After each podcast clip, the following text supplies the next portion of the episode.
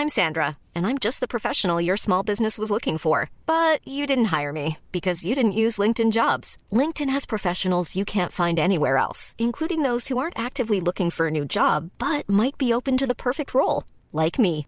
In a given month, over 70% of LinkedIn users don't visit other leading job sites. So if you're not looking on LinkedIn, you'll miss out on great candidates like Sandra. Start hiring professionals like a professional. Post your free job on linkedin.com/people today. Bonjour à vous et bienvenue à tous pour Midi News, les thèmes de vos débats et c'est une mise en examen qui ne passe pas et qui provoque la colère des policiers, mise en examen pour homicide volontaire du policier qui a tiré sur la voiture à Paris, sur le pont Neuf, provoquant la mort de deux personnes. Voiture qui fonçait justement sur le policier et ses collègues, qui invoquent aujourd'hui la légitime défense. On va bien sûr en parler. Les adieux du gouvernement Castex, les ministres font leur carton espérant rester quand d'autres savent déjà que c'est un billet sans retour. Et certains, on ne les a même pas connus, on n'a pas retenu leur nom, qu'ils vont partir. Pour certains, attention, hein. on passera en revue en tout cas les potentiels partants et ce qui pourrait arriver. Vladimir Poutine menace encore et toujours. Les États-Unis et la Grande-Bretagne entrent aussi dans la surenchère. On va vraiment analyser la rhétorique américaine. Jusqu'où et jusqu'où aussi la livraison d'armements lourds? Nous en parlerons, mais tout d'abord, et avant de vous présenter nos invités, place au journal bien sûr, et il vous est présenté par l'excellent Samy Sfaxi. Bonjour à vous Samy. Bonjour ma chère Sonia, merci beaucoup pour vous. Bonjour à tous. À la une de l'actualité, Antonio Guterres, secrétaire général de l'ONU en déplacement ce matin en Ukraine, Boutcha, Irpin, Borodyanka. L'objectif, visiter les villes où de possibles crimes de guerre ont eu lieu. Plus d'explications avec Mathis Moreau. Il est venu voir de ses propres yeux l'atrocité des violences. Le secrétaire général de l'ONU, Antonio Guterres, était sur les lieux des exactions russes en banlieue de Kiev, première ville visitée, Borodianka. Quand j'ai vu ces bâtiments détruits, j'ai imaginé ma famille dans l'une de ces maisons. La guerre est une absurdité au XXIe siècle. À quelques kilomètres de là, la visite s'est poursuivie à Boutcha, ville où des dizaines de cadavres ont été découverts dans les rues le 2 avril dernier. Une mission de l'ONU y a déjà documenté le meurtre de 50 civils. Sur place, Antonio Guterres a lancé un appel à la Russie. Quand nous regardons cet horrible lieu, ça me montre l'importance de faire une investigation en longueur et de rendre les gens responsables de leurs actes. J'appelle donc la Russie à accepter de coopérer avec la Cour pénale internationale. Fin de la visite dans un quartier résidentiel d'Irpin en soutien aux civils touchés. Le secrétaire général de l'ONU doit désormais rencontrer le président ukrainien Volodymyr Zelensky. Jean-Yves Le Drian, le ministre des Affaires étrangères, est revenu sur les propos de son homologue russe. Y a-t-il un réel danger d'une troisième guerre mondiale? Réponse, écoutez. On est toujours dans la rhétorique d'intimidation. C'est pas nouveau. Euh, ces, propos euh, exagérés, injustifiés, qui ne correspondent pas du tout à la réalité, mais c'est une, une, rhétorique agressive, escalatoire, euh, qu'on connaît euh, depuis le, le, début du conflit. Et qui vise à quoi? Nous Et qui vise à nous intimider, à nous dissuader.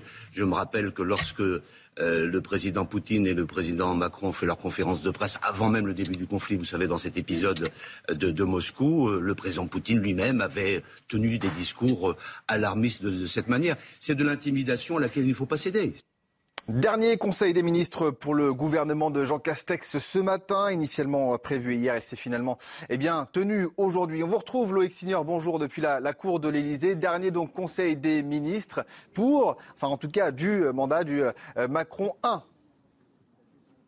Oui, on a vu les défilés de Berlin à la file indienne entrer dans cette cour de l'Elysée. Tous les ministres sont présents, ministres, ministres délégués, secrétaires d'État. On a même vu à l'instant Roselyne Bachelot, la ministre de la Culture, inverser les rôles et prendre en photo les journalistes présents, très nombreux, évidemment, pour ce dernier conseil des, des, ministres qui commence à un horaire inhabituel. À midi, on a vu Jean Castex, le Premier ministre, arriver, monter directement à l'étage dans le bureau du président de la République pour préparer ce dernier conseil des ministres dont l'ordre du jour est assez peu épais. Cette fois-ci, il y aura aussi un buffet déjeunatoire qui va réunir l'ensemble du gouvernement une dernière fois ici à, à l'Elysée. Emmanuel Macron va devoir maintenant s'atteler au choix de son futur gouvernement. Qui à la tête? Il a donné quelques indices hier lors de son déplacement à Cergy. Il aura un, un profil environnemental, un profil social et attaché à la question de la production. Le calendrier, on le connaît avec Emmanuel Macron. Il peut être mouvant, il peut durer dans le temps, mais Jean Castex devrait donner sa démission et celui de son gouvernement dans les prochaines heures avant qu'Emmanuel Macron ne remplace son Premier ministre et peut-être nombre de ses ministres présents aujourd'hui pour qui c'est sans doute le dernier Conseil des ministres aujourd'hui.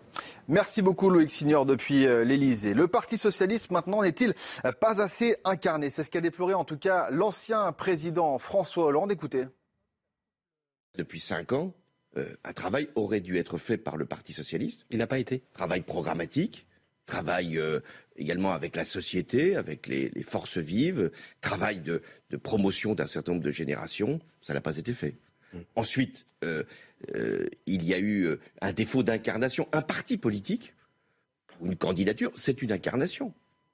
On peut penser ce qu'on veut des, des, personnalités qui se sont affrontées lors du premier tour et même du deuxième tour euh, il y avait là des, des, personnalités.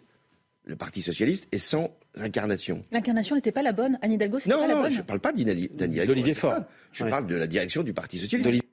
Dans une poignée de secondes, le débat animé par Sonia Mabrouk, mais avant cela, l'économie, avec cette nouvelle, mauvaise, nouvelle, pardon, les loyers à leur tour qui sont victimes de l'inflation. Éric Doriel-Maten. Suivez votre programme avec l'offre pro de Digipost, la solution dédiée aux professionnels pour simplifier leur gestion administrative.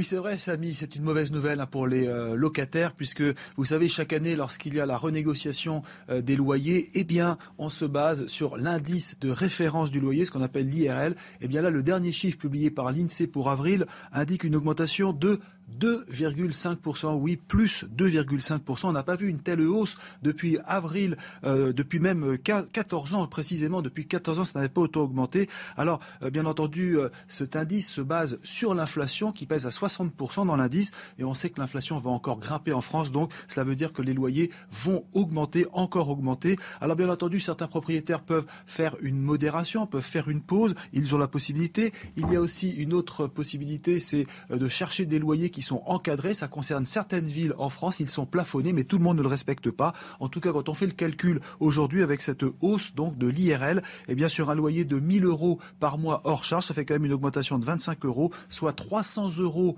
sur l'année. Ça n'est pas négligeable et ça ne fait que de commencer. C'était votre programme avec l'offre pro de Digipost, la solution dédiée aux professionnels pour simplifier leur gestion administrative.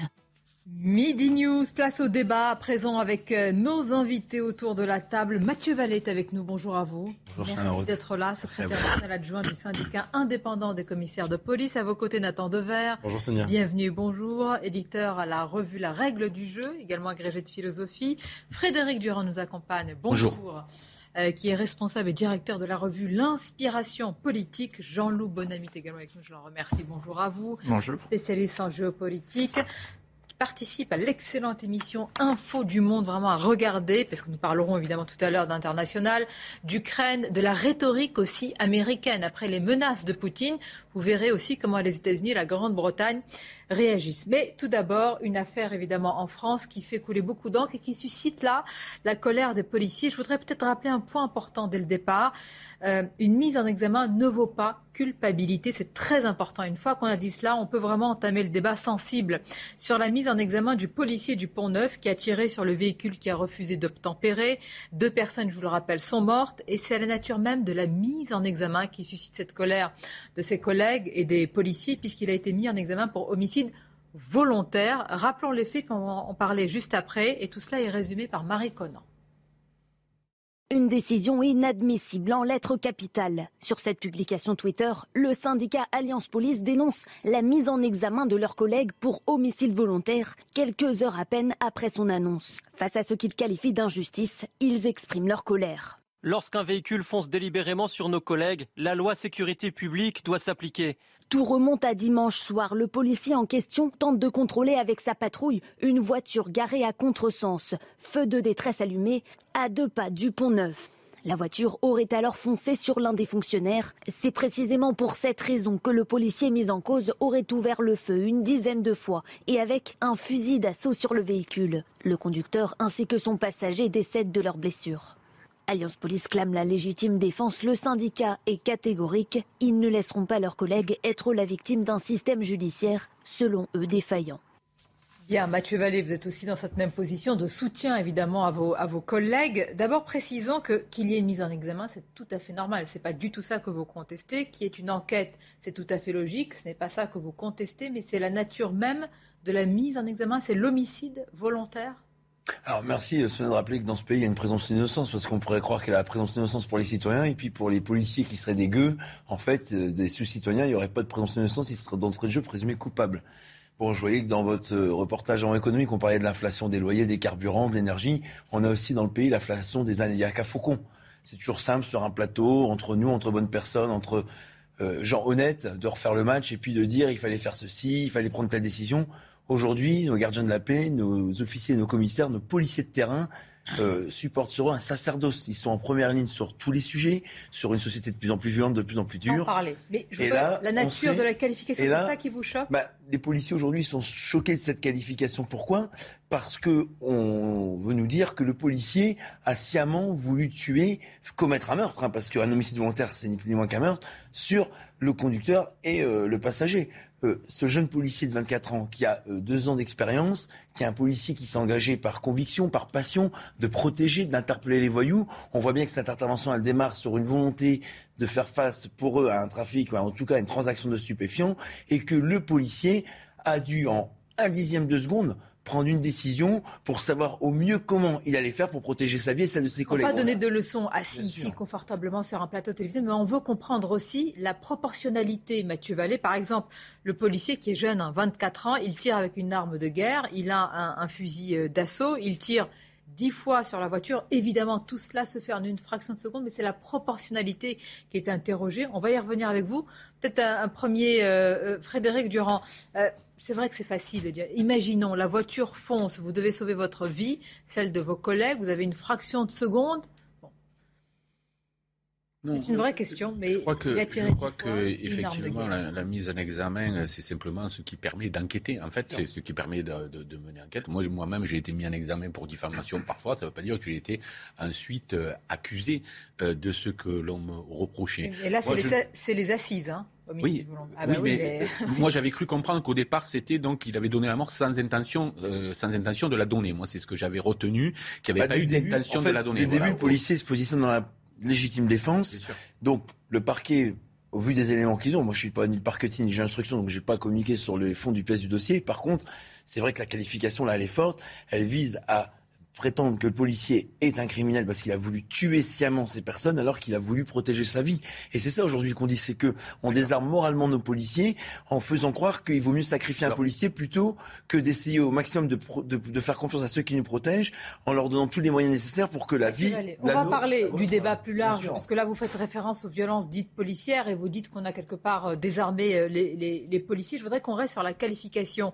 Sandra Buisson, notre spécialiste police est, est avec nous c'est vrai que je le disais, Sandra, la mise en examen, l'enquête, c'est normal. La qualification peut interroger homicide volontaire, c'est-à-dire qu'il euh, y a une suspicion selon laquelle il aurait eu l'intention de donner la mort en réalité.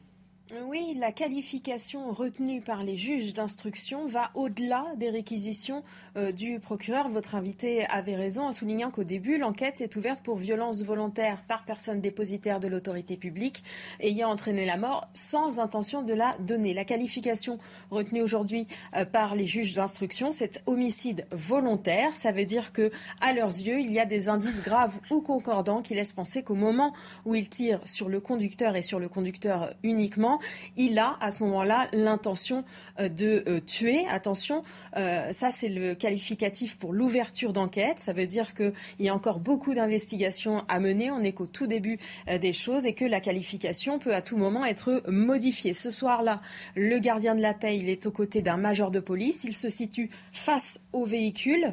ils sont à environ 5 mètres de la voiture. Le conducteur, selon les témoignages, démarre et accélère pour se soustraire au contrôle et il entraîne dans son élan une policière agrippée à la portière parce qu'elle essaie d'empêcher la fuite euh, des individus en essayant d'attraper euh, le volant. Selon nos informations, les premiers tirs effectués par le gardien de la paix sont faits de face. Euh, lui, il a donc avec lui le HKG 36 dont vous parliez. C'est un fusil d'assaut qui avait été distribué aux équipes après les attentats de 2015 pour qu'ils puissent être en mesure de riposter en cas d'attaque terroriste à l'arme lourde. Pour les policiers, le gardien de la paix de 24 ans a agi en état de légitime défense, ce que ne retiennent pas pour l'instant les magistrats et ce sera un des points cruciaux de cette enquête qui va durer euh, plusieurs mois, déterminer si les dix cartouches tirées avec ce fusil d'assaut étaient proportionnées à la gravité de l'attaque et si c'était la seule solution pour ce gardien de la paix de se protéger et de protéger ses collègues. Restez avec nous Sandra, ça c'est très important, on va continuer à, évoquer cela avec vous et, nos invités. Est-ce que, et après on reviendra sur l'affaire, selon vous, est-ce que le débat qu'il y a eu sur les violences dites policières a installé un peu l'idée que les policiers ne se comportent pas comme il devrait euh, parfois, et que je ne dis pas que cette mise en examen pour cette qualification est née de ce débat-là, mais est-ce qu'on a installé cette idée aujourd'hui?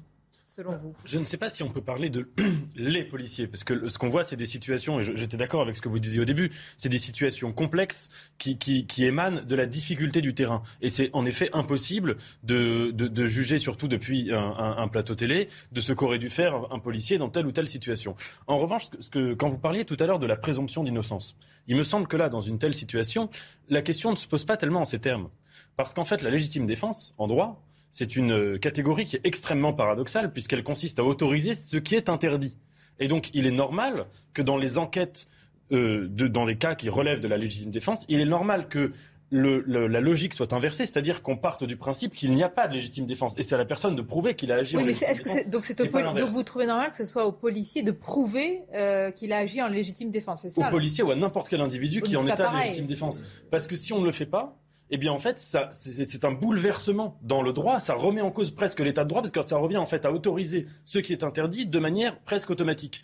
Il faut que ça se soit soumis à une procédure extrêmement complexe. Ben on, on, va continuer à en parler. C'est peut-être oui. ça le vrai sujet. Est-ce que c'est aux policiers qui ne sont pas c'est des citoyens, mais peut-être pas comme les autres dans de telles situations, à prouver qu'ils ont été en légitime défense? Un rappel de l'actualité et on entame le débat.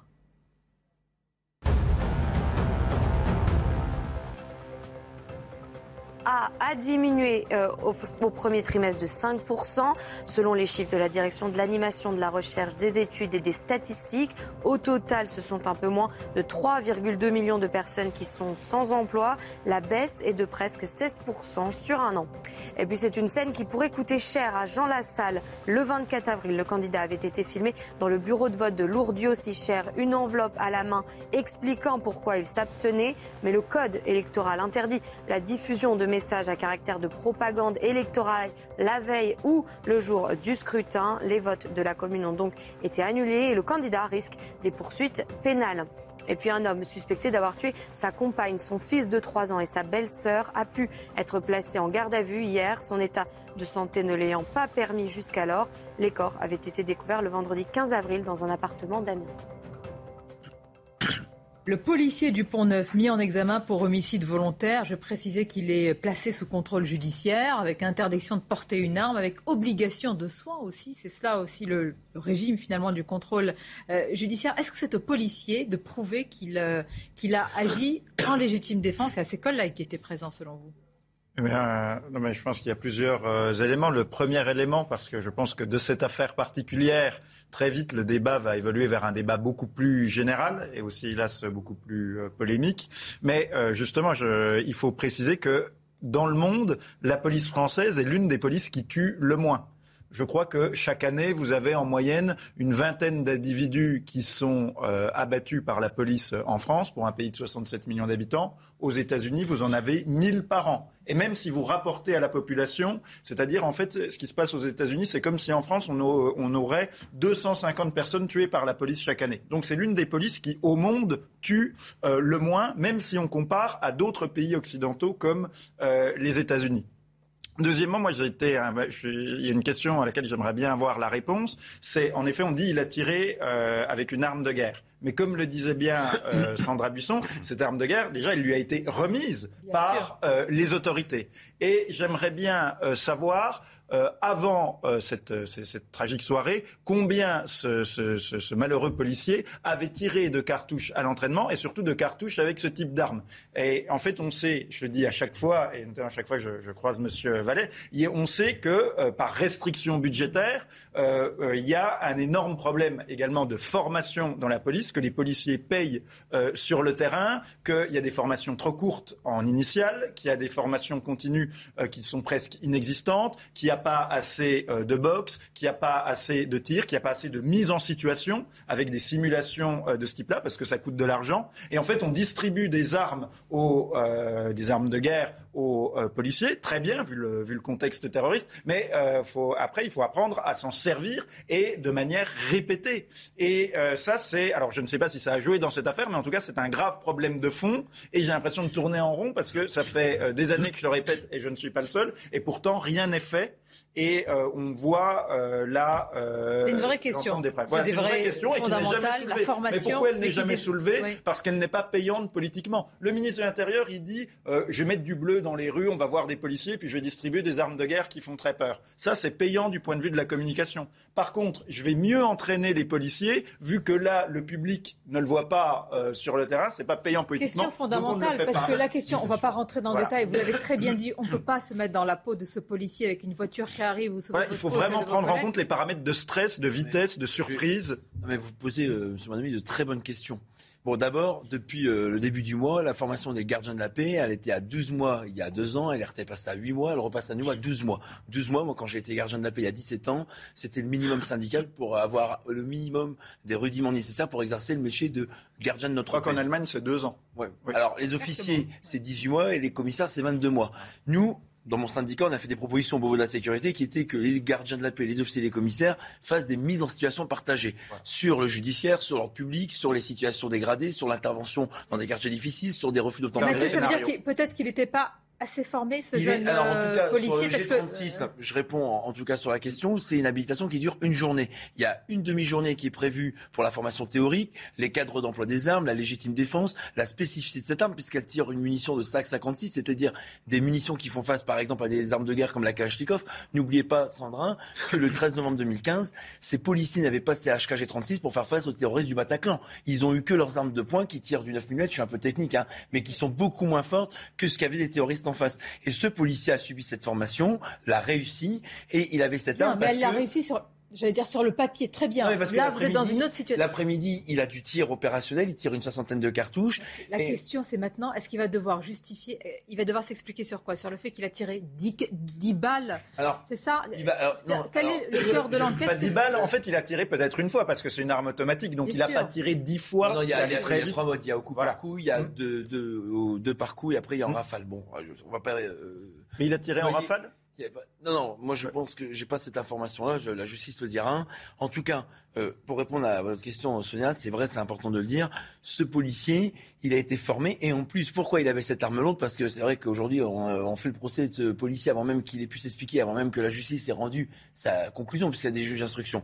C'est que il y a Michael Harpon il y a euh, deux ans, pardon, qui a commis euh, un attentat de la préfecture de police de Paris. Et ce groupe d'appui de compagnie de sécurisation de la cité, c'est un groupe qui est chargé d'intervenir lorsqu'il y a une situation dégradée, lorsqu'il y a une attaque ou lorsque on peut faire face à des euh, individus ou des criminels qui veulent s'en prendre à des policiers ou aux institutions.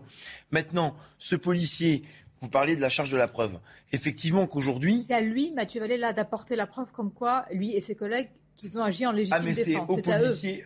là, la charge aujourd'hui des éléments, elle va obliger le policier à défendre toute l'action qu'il a menée entre l'appréciation avec, des témoins. Alors je rappelle que les témoins de ce qu'on a su dans l'enquête initiale qui se sont manifestés, parce qu'il n'y a pas tout de suite une instruction de vote, il y a eu une enquête en flagrance ouverte par le parquet de Paris, disent que les témoins qui sont présents confirme la version du policier. Et vous savez, moi je suis du côté des policiers et j'ai tendance, euh, pardon, je sais que c'est peut-être pas la mode, de faire confiance aux policiers parce que ils sont là pour nous protéger, ils sont là pour interpeller des voyous.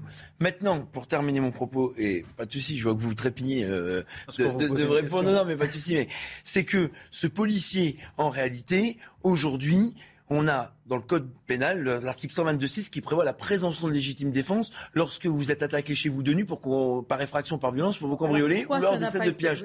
Oui. mais c'est ça aujourd'hui l'idée. Est-ce qu'on fait supporter la charge de la, preuve à défendre aux policiers qui, on sait aujourd'hui, est en première ligne face à toutes les violences? C'est un vrai débat. Simplement, je voudrais avoir quelques informations. Sandra Bisson qui est restée avec nous. Sandra, parlons aussi de ceux qui ont été euh, visés, euh, tués dans la voiture. Est-ce qu'on connaît aujourd'hui leur, leur profil, ces deux personnes?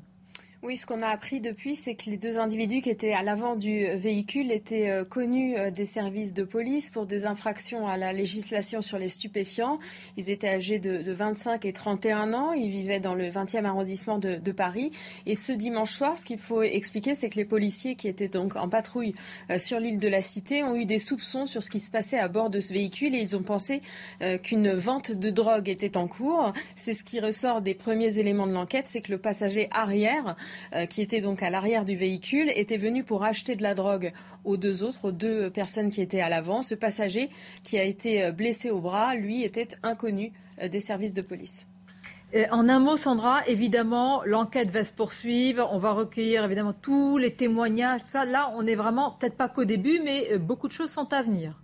Oui, effectivement, on a recueilli, euh, enfin l'enquête a permis de recueillir les premiers témoignages, donc d'abord des policiers euh, intervenants, aussi euh, de certains témoins. Maintenant, il va falloir corroborer tout cela avec notamment la vérification des angles de tir pour les différents tirs engagés par ce policier, vraiment l'enchaînement précis des différentes actions, à quel moment le conducteur commence à accélérer, dans quelle position à ce moment-là se trouvait le gardien de la et le major qui l'accompagnait Dans quelle position étaient les autres policiers? Est-ce que certains des policiers de la patrouille ont eux aussi euh, eu la volonté euh, peut-être de saisir leurs armes pour euh, empêcher le véhicule de prendre la fuite? Tout ça, ça va demander plusieurs mois d'instruction. Et effectivement, là, pour l'instant, c'est la qualification d'ouverture de l'enquête. Ça ne signe en rien la culpabilité du policier, ni le fait qu'il soit au final renvoyé pour homicide volontaire ou non devant un juré. Bien sûr, vous faites bien de le rappeler. Merci beaucoup, euh, Sandra. Malgré tout, cette qualification, elle interroge, elle interpelle, elle choque même, hein, euh, vraiment de nombreux euh, policiers. Frédéric Durand. Non, peut-être préciser que c'est pas c'est pas le policier lui-même qui va devoir tout faire dans cette histoire. Il y a une enquête, c'est l'enquête qui devra prouver ou non, et, et Sandra a donné plusieurs éléments qui vont être corroborés ou non, d'ailleurs, qui au final détermineront la culpabilité ou la non-culpabilité. Maintenant, il faut reconnaître que les policiers font un métier extraordinairement difficile et de plus en plus difficile. Moi, j'ai appris un chiffre qui m'a laissé pantois, c'est que toutes les 20 minutes, il y avait un refus d'obtempérer en France, c'est les chiffres du ministère de l'Intérieur, toutes les 20 minutes, un refus euh, d'obtempérer de la part des citoyens vis-à-vis de la police. Alors évidemment, quand on est dans des situations avec une récurrence telle, euh, on peut malheureusement voir ce qu'il peut parfois y avoir des, des, situations comme celle-là, parce qu'il y a de la peur, parce qu'il y a du stress. Mais je dirais que c'est, pour moi, toutes les 20 minutes, ça devient un phénomène social. Ça n'est plus, euh, plus une anecdote.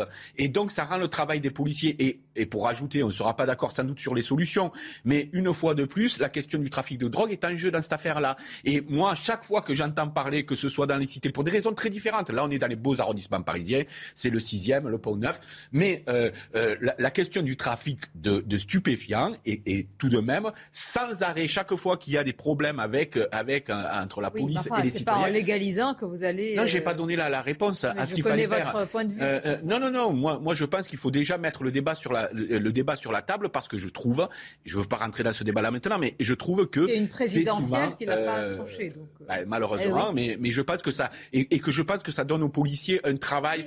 Euh... En fait, non, mais qu'est-ce que là, la qualification, bien sûr, ça vaut pas culpabilité, mais qu'est-ce que ça veut dire?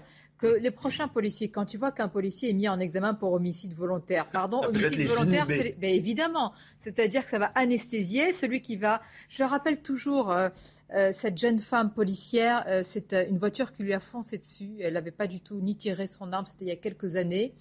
Et voilà, c'est ainsi. C'est-à-dire parfois, vous vous dites que parce que votre hiérarchie ne va pas vous soutenir, que parce que vous allez avoir justement tout un vent de désapprobation, ben, vous ne réagissez pas. Il y a une possibilité. C'est que, et c'est déjà un petit peu le cas, euh, c'est que demain, tout le monde est sans cesse, et tous les policiers, des caméras embarquées en permanence.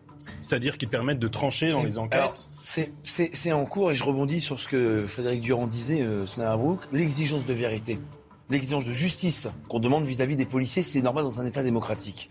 L'observatoire de la réponse pénale mis en place depuis le 1er juillet 2021. Un voyou sur dix qui agresse, qui frappe, qui insulte un policier va en prison. Il y en a neuf qui ressortent. Ça aussi, les policiers aujourd'hui ne comprennent pas.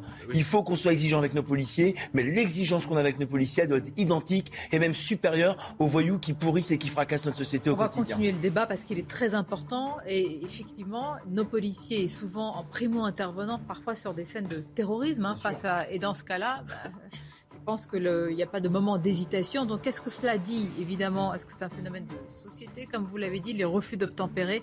On poursuit le débat sur ce sujet et d'autres. Une courte pause et on se retrouve. La suite de vos débats à Midi News, nos invités, nous posons la question euh, de la légitime défense, de la proportionnalité de la réaction euh, du policier du Pont Neuf qui est mis en examen pour homicide volontaire. je reçois là beaucoup de messages sur les réseaux sociaux de soutien à ce jeune policier. On va continuer à en débattre, mais tout d'abord le rappel de l'actualité.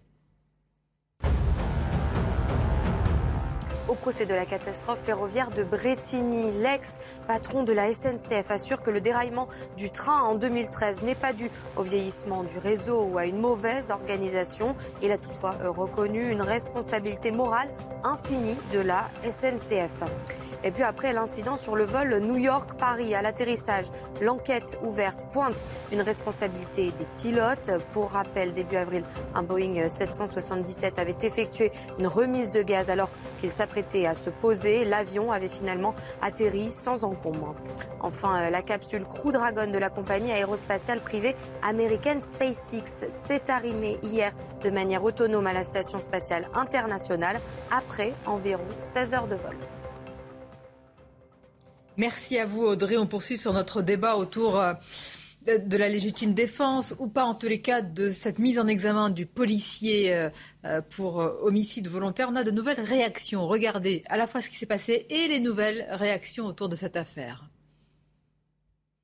La colère et l'incompréhension depuis que son collègue officier de police a été mis en examen pour homicide volontaire on ne comprend pas cette qualification, c'est qu'aujourd'hui, elle va un petit peu jeter l'opprobre sur ce, sur ce collègue-là, alors que, encore une fois, il a, juste fait, il a juste fait son travail, il a sauvé sa vie et celle de ses collègues. C'est donc la légitime défense qui est évoquée par les policiers. Car le soir des faits, alors que l'officier tente de contrôler avec son équipe une voiture garée à controverse près du pont Neuf, la voiture suspecte fonce sur l'un des fonctionnaires. Le policier, en réaction, tire à plusieurs reprises. Sa collègue brigadier chef est accroché au véhicule qui est en train de redémarrer. Donc il n'a pas d'autre choix que de euh, faire usage de son arme. Il a une fraction de seconde pour pouvoir, euh, pour pouvoir décider euh, ce qu'il va faire. Le fusil d'assaut, il l'a dans les mains. Suite à leur blessure, le conducteur ainsi que son passager décèdent. L'officier, lui, est en état de choc. On le met en examen aujourd'hui pour meurtre. Il va devoir avoir besoin d'un vrai suivi psychologique, ce garçon-là, pour pouvoir faire face à tout ça. Le policier de 24 ans a été placé sous contrôle judiciaire avec interdiction de port d'armes et d'exercice au contact du public. Bon, évidemment, comment dire, tout cela a pris une tournure politique très rapidement parce qu'une partie de la classe politique vous dit mais regardez, armes de guerre, 10 cartouches, euh, peut-être. Euh, si on en sait un peu plus aussi sur le profil des assaillants, eh ben, le policier, évidemment, euh, certains y voient une très grosse bavure, euh, Mathieu Vallée. Voilà, ça, vous savez que ça va être euh, repris ou pris, entre guillemets, attention, en tous les cas, en considération dans le débat politique. Ah oui, bah d'ailleurs, euh, c'est même contradicteur aux fausseurs, je ne sais plus comment il faut les appeler, qui en permanence font du beurre sur notre institution en nous crachant dessus. J'ai bien conscience qu'ils vont profiter de cette occasion en bafouant tous les principes de la présomption d'innocence et de notre procédure pour lesquels ils se targuent hein, euh, de défendre, de dire que le policier est d'entrée de choc coupable et que d'ailleurs, s'il peut passer à, l'échafaud public, on le ferait tout de suite. Donc, euh, bon, qui jacasse et puis en attendant, les policiers continuent à vous protéger au quotidien. Et merci de dire que les Françaises et les Français nous soutiennent dans leur grande majorité. Et les derniers encore sondages dans lesquels on demande aux policiers s'ils aiment et s'ils soutiennent leur police sont à 72% en notre faveur. Donc, ça montre quand même qu'on a soutien de la population. Et on l'oublie pas, c'est notre carburant euh, aujourd'hui ô combien essentiel pour que nos collègues soient encore armés moralement par le soutien des Français face à des situations difficiles. Oui, je, je, veux faire deux remarques. La première remarque, c'est qu'en effet, peut-être que si ce policier n'avait pas tiré, aujourd'hui, on aurait un ou deux policiers qui seraient morts, et que comme on le disait euh, juste avant, en fait, ce qui se passe là, avec tout ce débat, toute cette polémique, ça euh, risque, on risque de passer d'un cas particulier à une généralisation, et cette généralisation risque peut-être d'inhiber les euh, policiers et de les, de les empêcher psychologiquement d'exercer leur droit euh, à la légitime défense dans des situations euh, à haut risque. Et deuxièmement, je vais poser justement une, une question à Mathieu Vallet, c'est que avant, policiers et gendarmes avaient des règles d'engagement du feu différentes parce que les gendarmes, du fait de leur statut militaire, avaient plus le droit de tirer que les policiers qui étaient soumis à plus de contraintes. Tout cela a été, il y a quelques années, uniformisé avec une législation globale pour policiers et gendarmes. Est-ce que euh, aujourd'hui, Mathieu Vallet, vous trouvez que cette législation est bonne, qu'elle est suffisante, qu'elle est adaptée, qu'elle est claire, ou est-ce qu'elle crée de la confusion dans la tête des policiers et des gendarmes? Est-ce qu'il faut la faire évoluer cette législation? D'abord deux choses. Jusqu'au 28 février 2017, les policiers et gendarmes avaient des cadres d'emploi d'usage au-delà de la légitime défense différents. Parce que les gendarmes sont militaires. Exactement. Depuis 2017, euh, en fait, il y a euh, l'article 435-1 du Code de sécurité intérieure qui prévoit en gros quatre type d'usage d'armes, d'ailleurs, qui a pris euh, expérience des attentats. C'est-à-dire qu'avant, quand vous aviez un, assaillant, un terroriste... Mais, là, on n'est pas dans une scène... Bah, l'action, bien sûr, je comprends. Et après les attentats. alors j'allais venir. En fait, il y a un troisième cas qui a été rajouté pour les refus d'obtempérer. C'est que lorsque un policier ne peut contraindre par autre moyen que l'usage des armes un individu de s'arrêter, notamment un conducteur de véhicule, sachant que derrière il va pouvoir, ce conducteur, s'il ne l'arrête pas, attenter à la vie du policier ou même de d'autres policiers ou même d'autrui, et ben là, il est autorisé à utiliser des armes. Mais c'est vrai qu'aujourd'hui. Et quelle arme, Mathieu? Est-ce qu'il avait d'autres armes en sa possession plus alors, cette arme de guerre? Est-ce qu'il a fait un alors, on a tous individuellement chaque policier une arme de service qui, quel que soit le modèle, que ça soit, pardon d'être précis, un Six c'est l'arme générale des policiers ou même un Glock, les services un peu plus spécialisés, comme les services de police judiciaire, comme les services antiterroristes, c'est du 9 mm. Par contre, le 9 mm ne peut pas faire face à tous les calibres auxquels on peut avoir des voyous, surtout ça, terroristes. Vous prenez par exemple ça Marseille. C'est compliqué de poser l'arme qu'il avait. Vous prenez par exemple Marseille dans les quartiers nord. Vous avez des règlements qui sont à la Kalachnikov. Alors expliquez-moi à partir de là pourquoi c'est un juge d'instruction là qui mène. Euh, oui, bien sûr. Pourquoi est-ce que le juge d'instruction est allé au-delà finalement, pourquoi est-ce qu'il dit homicide volontaire? C'est un meurtre, c'est-à-dire une possibilité d'aller aux assises. Alors ça, c'est une question. Est-ce qu'il a eu des éléments? Est-ce que ou est-ce que vous vous dites bah, mais qu'il y ait une enquête dans ces. Euh, ça, nous sommes d'accord. Qu'il y ait une enquête, qu'il y ait une mise en examen, on est d'accord. transformer, en plus, le parquet, comme oui, le pourquoi Est-ce qu'il a, est qu'il a des éléments à sa possession ou est-ce que. Bah, Parfois, bah on a eu ce débat, il y a une idéologie qui alors fait moi, que. Moi, j'ai vu qu'il avait été présenté d'ailleurs à deux juges d'instruction. Euh, moi, je peux. Alors, euh, je vais pas répondre à la place des juges d'instruction. Par contre, c'est vrai qu'aujourd'hui, on n'a pas des juges d'instruction qui sont spécialisés dans le métier de policier et dans ce que ça peut en découler en termes d'usage d'armes, de légitime défense ou même de spécificité du métier.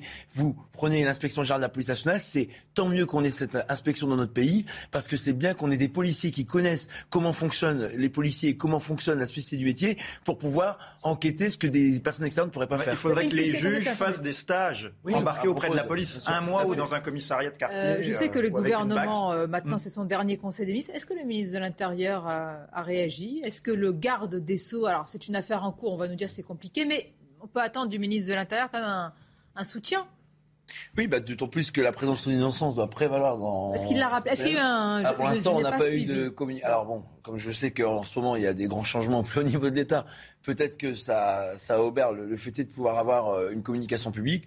En tout cas, euh, il n'y a pas eu d'expression publique pour l'instant. Après, euh, je vais m'abstenir dans ce contexte politique actuel de dire euh, ce que je pense de la, du ministre de la Justice, parce que c'est vrai que ces deux ans ont été très compliqués. On a voulu lui mettre les avocats. Dans votre bouche, je non, mais on a voulu lui mettre les avocats durant la perquisition, comme si que les policiers rendaient les perquisitions. On a voulu alourdir la procédure pénale. On a voulu nous mettre de plus en plus de garde-fous là où en fait il y en a déjà. En réalité. Euh, la grande oubliée, c'est la victime. Et pour l'instant, on n'a toujours rien. On a les États généraux de la justice sur lesquels euh, on a eu une réunion, je peux vous le dire, hein, il y a un mois, avec euh, euh Monsieur Molin, c'est des représentants de la Cour de cassation. Euh, ça n'a pas donné grand-chose. Et là, ça risque d'être un petit peu en bah, On, attend beaucoup. En tout cas, ceux qui nous regardent. Et pour terminer, on nous avait promis qu'en janvier, il y aurait des mesures de simplification de la procédure pénale. La victime ceux qui nous regardent en ce moment. Nathan vers les Français, je veux dire, dans leur majorité, dans leur diversité, etc. Bon, moi, je suis tout... chaque sondage, franchement, quels que soient les instituts, à chaque fois qu'on pose la question sur le soutien aux policiers, et vraiment quel que soit, et même, hein, euh, j'allais dire, dans certains euh, électorats, on pourrait se dire qu'ils seraient davantage peut-être un petit peu euh, sceptiques par rapport à la police. Non, il y a un soutien généralement de la police parce qu'évidemment, on se voit aussi en situation d'être défendu par, par les policiers. Donc j'imagine quelle peut être la perception de cette affaire. Oui, le citoyen que vous êtes, comment il voit les choses? Est-ce qu'il se dit il faudrait qu'il y ait un soutien d'abord aux policiers et puis ensuite que l'enquête se déroule? Je pense qu'il ne faut pas faire de confusion entre, entre deux choses. On observe, euh, en effet, vous parliez tout à l'heure de beaucoup de, de, voix en France, dans la société euh, civile, qui critiquent la, la, police avec véhémence, en, en, faisant une confusion entre une critique qui est parfaitement légitime des règles qui, régissent n'importe quelle institution. La police en est une. Et donc, par exemple, les règles de, maintien de l'ordre dans des manifestations ou parfois des consignes qui ont pu être données euh, pendant les Gilets jaunes, à d'autres reprises ces cinq dernières années, et même plus longuement, ces 10, ces 15, ces 20 dernières années, et même encore plus longuement. Donc ça, c'est une chose. Critiquer l'organisation d'une institution, critiquer, comme le faisait Jean-Loup tout à l'heure, de manière euh, très, très pertinente, critiquer le, manque de formation, le manque de budget, etc. Ça, c'est une chose. Et en revanche, quand de la critique des normes d'une institution, on en vient à la critique des, des, des individus qui l'exercent, premièrement, je, enfin, je, donne juste mon avis, hein, mais je trouve que c'est un peu idiot, parce que ça ne veut rien dire de dire les policiers comme ça. Alors, comme dans toutes les institutions, il y a des gens bien, il y a des gens pas bien, il n'y a pas besoin oui, de, plus de, 100 000 de, personnes. de méditer euh, pendant, pendant 4 heures et d'écrire, d'écrire un livre de 400 pages pour se rendre compte que dans toutes les institutions, il y a des gens qui respectent les règles et des gens qui ne les respectent pas. C'est une évidence. Mais à partir de là, l'institution en elle-même, évidemment qu'elle doit être... Alors, allons sur l'institution judiciaire. Quelle est sa perception, justement, de l'institution, de l'institution policière? Parce que là, pardonnez-moi, la mise en examen pour meurtre, euh, c'est-à-dire qu'ils n'ont pas cru à la légitime défense. Hein. Ça veut dire que là, ils ne croient pas, le juge d'instruction, pour l'instant, ne croit pas à la légitime défense. C'est ça ah bah, en tout cas, pour l'instant, lorsqu'on rechange la qualification, en plus, à contre-rebours de ce que le parquet demande, c'est que le magistrat. Les deux magistrats au-delà des réquisitions. Oui. Voilà, c'est que les deux magistrats instructeurs, en fait, estiment que pour l'instant, au vu des éléments qu'ils ont, ils, Donc, ils accusent plus notre collègue. Il y a, il y a deux possibilités, Mathieu. Soit ils ont des des informations euh, évidemment Ah oui, qu'on n'a pas. Soit certains disent, et ça fait partie du débat politique, eh bien euh, c'est une manière de sacraliser un petit peu, pardonnez-moi, et quand il y a mort d'homme, c'est terrible, mais de ne pas penser tout de suite aux policiers qu'il faut défendre, mais de penser parfois euh, aux délinquants. Mais vous le disiez vous-même, ils, existe, ont hein. ils ont peut-être des éléments que nous n'avons pas. pas. Alors après, moi j'ai confiance en la police. Je pense que je fais partie des peut-être 80% 72. de Français. Il y, a, il y en a 10%, euh, c'est très marginal. Et je fais aussi confiance à la justice. Euh, donc je, je, je ne dis pas que... le- Alors, là- le- alors là, vous nous dites tout et rien, ça veut dire. Et non, non, non, non, Ah je ne bah dis pas si. tout et rien parce que moi je... Je, Je vous pose une question précise. Est-ce qu'il peut y avoir un peu d'idéologie chez Mais certains peut y mas- avoir magistrats en se disant comme si vous me demandiez est-ce qu'il y a un peu d'idéologie dans la police? Pour moi, ça n'a pas de sens. C'est-à-dire que euh, euh, euh, où il y a des gens qui ont des idéologies, sans doute en tant que citoyenne à la vie, etc. Je n'accuserai pas, pas plus la police pas- et, pas plus la justice d'avoir une idéologie. Est-ce qu'on ne défend pas assez nos policiers et la justice aussi C'est ça la question. Elle est. Est-ce que vous pensez qu'on les défend suffisamment? Je vous ai donné un chiffre. Quand on a un voyou Non, sur moi, ce 10 que- qui agresse un Ah. policier et qui va en prison, Non, les on est- on est- non, mais il y a un on problème est- de Non, mais Il y a une problème- réponse de- la réponse pénale, on est tous d'accord. Et même et, Et d'ailleurs, j'ai même souligné, je, je vous laisse faire, mais j'ai même souligné que les sondages faits pour la présidentielle montrent que l'ultra-gauche, l'extrême-gauche, en tout cas ceux qui ne sont pas a priori les plus favorables à la défense des policiers, estimaient qu'à 68%, la justice n'était pas assez sévère. Le but, c'est pas d'acculer tous les magistrats, le but, c'est de dire qu'il faut mieux incarcérer pour mieux protéger, mieux juger, pour mieux défendre les citoyens et les On victimes. est complètement d'accord sur ça. Simplement, moi, je, je ne fais pas partie de ceux qui disent qu'on a une justice euh, aux, aux ordres idéologiques de Je telle ne dis ou telle pas ça. Je dis Voilà. est-ce que parfois Donc, certains magistrats se rendent comme- compte du mais- travail mais- de la police Là, on revient à ce que disait Nathan Devers. Ça C'est-à-dire vous que choque dans toute institution, dans toute institution, vous allez avoir des gens qui vont avoir des orientations, sais. etc. Donc, vous ne pouvez pas parler de l'institution. En l'espèce, là, pour quelle raison? Moi, elle m'échappe. La raison, je vous la donnerai pas. Pourquoi on requalifie en euh, un homicide volontaire euh, euh, le, le- le- cet événement? Euh, Très Je vais sincèrement. aller plus loin. je- je ne J'entends ce que pas. vous dites. Mais général, vous avez, attendez, il y a deux de- personnes qui sont mortes. C'est terrible. C'est terrible. Quand il y a mort d'homme, c'est terrible. Je le dis, je le répète. Ce sont deux personnes et je ne fais aucun lien qui sont connues défavorablement des services de police. Donc, on peut penser, et je préjuge pas, que quand ils ont foncé, c'était apparemment c'est ce qui s'est passé. On peut croire à quand même la version des, des policiers. Je vous demande, même si c'est terrible qu'il y ait la mort de ces deux individus, évidemment, est-ce que malgré tout, c'est pas une justice qui d'abord peut parfois protéger, parfois, parfois, d'abord, les parfois, je vais vous dire oh oui à la fin, puisque vous prenez tout tellement de précautions que je Ah oui, peux facilement vous vous dire oh oui. comprenez que je Ben prends des mais- précautions mais quand il y a des morts. mais parce qu'il y a une- eh ben, tout à fait. Donc il y a, il y a bien, euh, parce qu'à la fin, ça n'a plus de sens. Euh, euh, parfois, dans des cas particuliers, etc. Là, en l'espèce, on ignore, on ignore en réalité la raison pour laquelle ça a été requalifié de la sorte. Quels sont les éléments qui permettent de, plus globalement, et on le dit, on le répète, la population, évidemment, est du côté des policiers plutôt que des gens qui enfreignent la loi, ce qui me paraît assez normal. Ensuite, on le disait tout à l'heure, il y a un refus d'obtempérer toutes les 20 minutes. Ça veut dire aussi que beaucoup de citoyens, euh, parmi ceux sans doute aussi qui défendent la police, ne se comportent pas de façon tout à fait claire avec, avec les policiers eux-mêmes. Donc vous voyez bien la complexité de ces choses-là. qui refusent de mais, mais, mais, mais, ce, ce, ce, ce que nous allons voir... Deux secondes parfois, deux secondes. Mais bien sûr, mais, mais c'est pour ça que je dis, c'est un métier extraordinairement difficile et c'est un métier qui le devient de plus en plus. Or, moi je pense que là où il y a un problème, et depuis longtemps, c'est qu'il y a une, il y a une, une, une, comment dire, il y a quelque chose de très différent lorsque l'on par exemple, au niveau politique, on veut du chiffre, on veut, on veut des choses qu'on puisse faire apparaître. Euh, mais ce n'est pas ça le travail des policiers. Et donc on leur demande aussi souvent des choses sans forcément les protéger, juste pour pouvoir ensuite pouvoir faire des déclarations politiques. Ça, il va falloir raccommoder tout ça. Il est l'heure, il est 12h45 pile. Il est l'heure du flash de l'actualité. La guerre est une absurdité au XXIe siècle. Ce sont les mots du numéro 1 de l'ONU, Antonio Guterres, ce matin dans la banlieue de Kiev, en Ukraine. Il s'est également euh, rendu à Borodyanka, Butcha et Irpin, trois localités où l'armée russe est accusée d'exactions contre les civils. Et puis Volodymyr Zelensky salue le plan de l'Union européenne de suspendre tous les droits de douane sur l'importation des produits ukrainiens pendant un an. Cette proposition de la Commission européenne doit encore être approuvée par le Parlement européen et les 27 États membres. Et enfin, le président américain Joe Biden a salué la mémoire de l'ancienne secrétaire d'État Madeleine Albright lors de ses funérailles célébrées dans la cathédrale nationale de Washington. À l'image de son statut sur la scène internationale, ses obsèques ont rassemblé hier plus de 1400 personnes et ont été diffusées en direct à la télévision.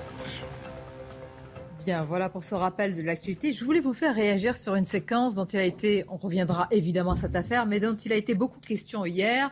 Alors pour certains, elle est anecdotique, pour d'autres, elle est très révélatrice de ce que nous allons vivre dans ce quinquennat à venir. Je vois que vous me regardez tous. On attend. je permettre, une anecdote, c'est révélateur. Donc c'est Bravo. Ah oui, c'est vrai que vous êtes agrégé de philosophie, en même temps, vous voulez me le rappeler, c'est ça hein Le mépris, vous voyez Ah non, non, pas, du tout, C'est l'esprit de l'État. Voilà. N'ayant pas encore pris ma carte à la République En Marche, je ne suis pas dans le mépris. Je ne vous sens pas en marche vers ça, mais je peux me tromper. Ah. Regardez cette séquence. Et j'avais décelé hier le, jet de, le vol, le jet de tomates. Ça s'est passé sur le marché de, de Sergi. Vous allez voir la séquence, hein, ce qui s'est passé avec le président de la République. Projectile Projectile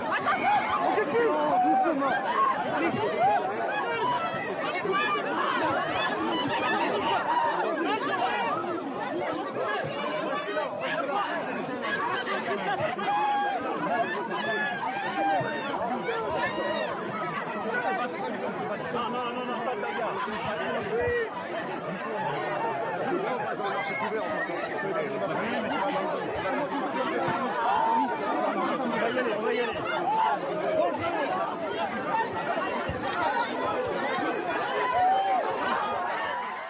Bon, je ne sais pas s'il faut dire plus peur que de mal, mais ni peur ni mal. On voit qu'Emmanuel Macron, évidemment, le parapluie s'ouvre.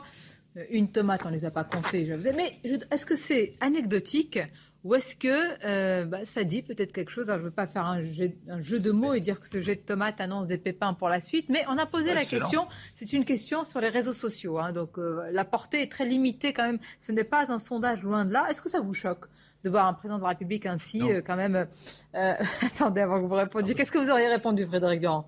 Non, moi, moi j'aurais répondu, ça me choque pas. Euh, mais ce qui me choque, c'est, le timing. C'est-à-dire que là, pour le coup, il n'y a pas d'état de grâce du tout, a le sentiment. Euh, il vient juste d'être élu. Euh, c'est plutôt ça qui me choque. Moi, c'est dans le, dans le, dans le, dans le temps, aussi rapidement. Alors après, il y avait d'autres images de, sa, de son bain de foule qui étaient beaucoup plus positives, mais il s'est aussi passé ça.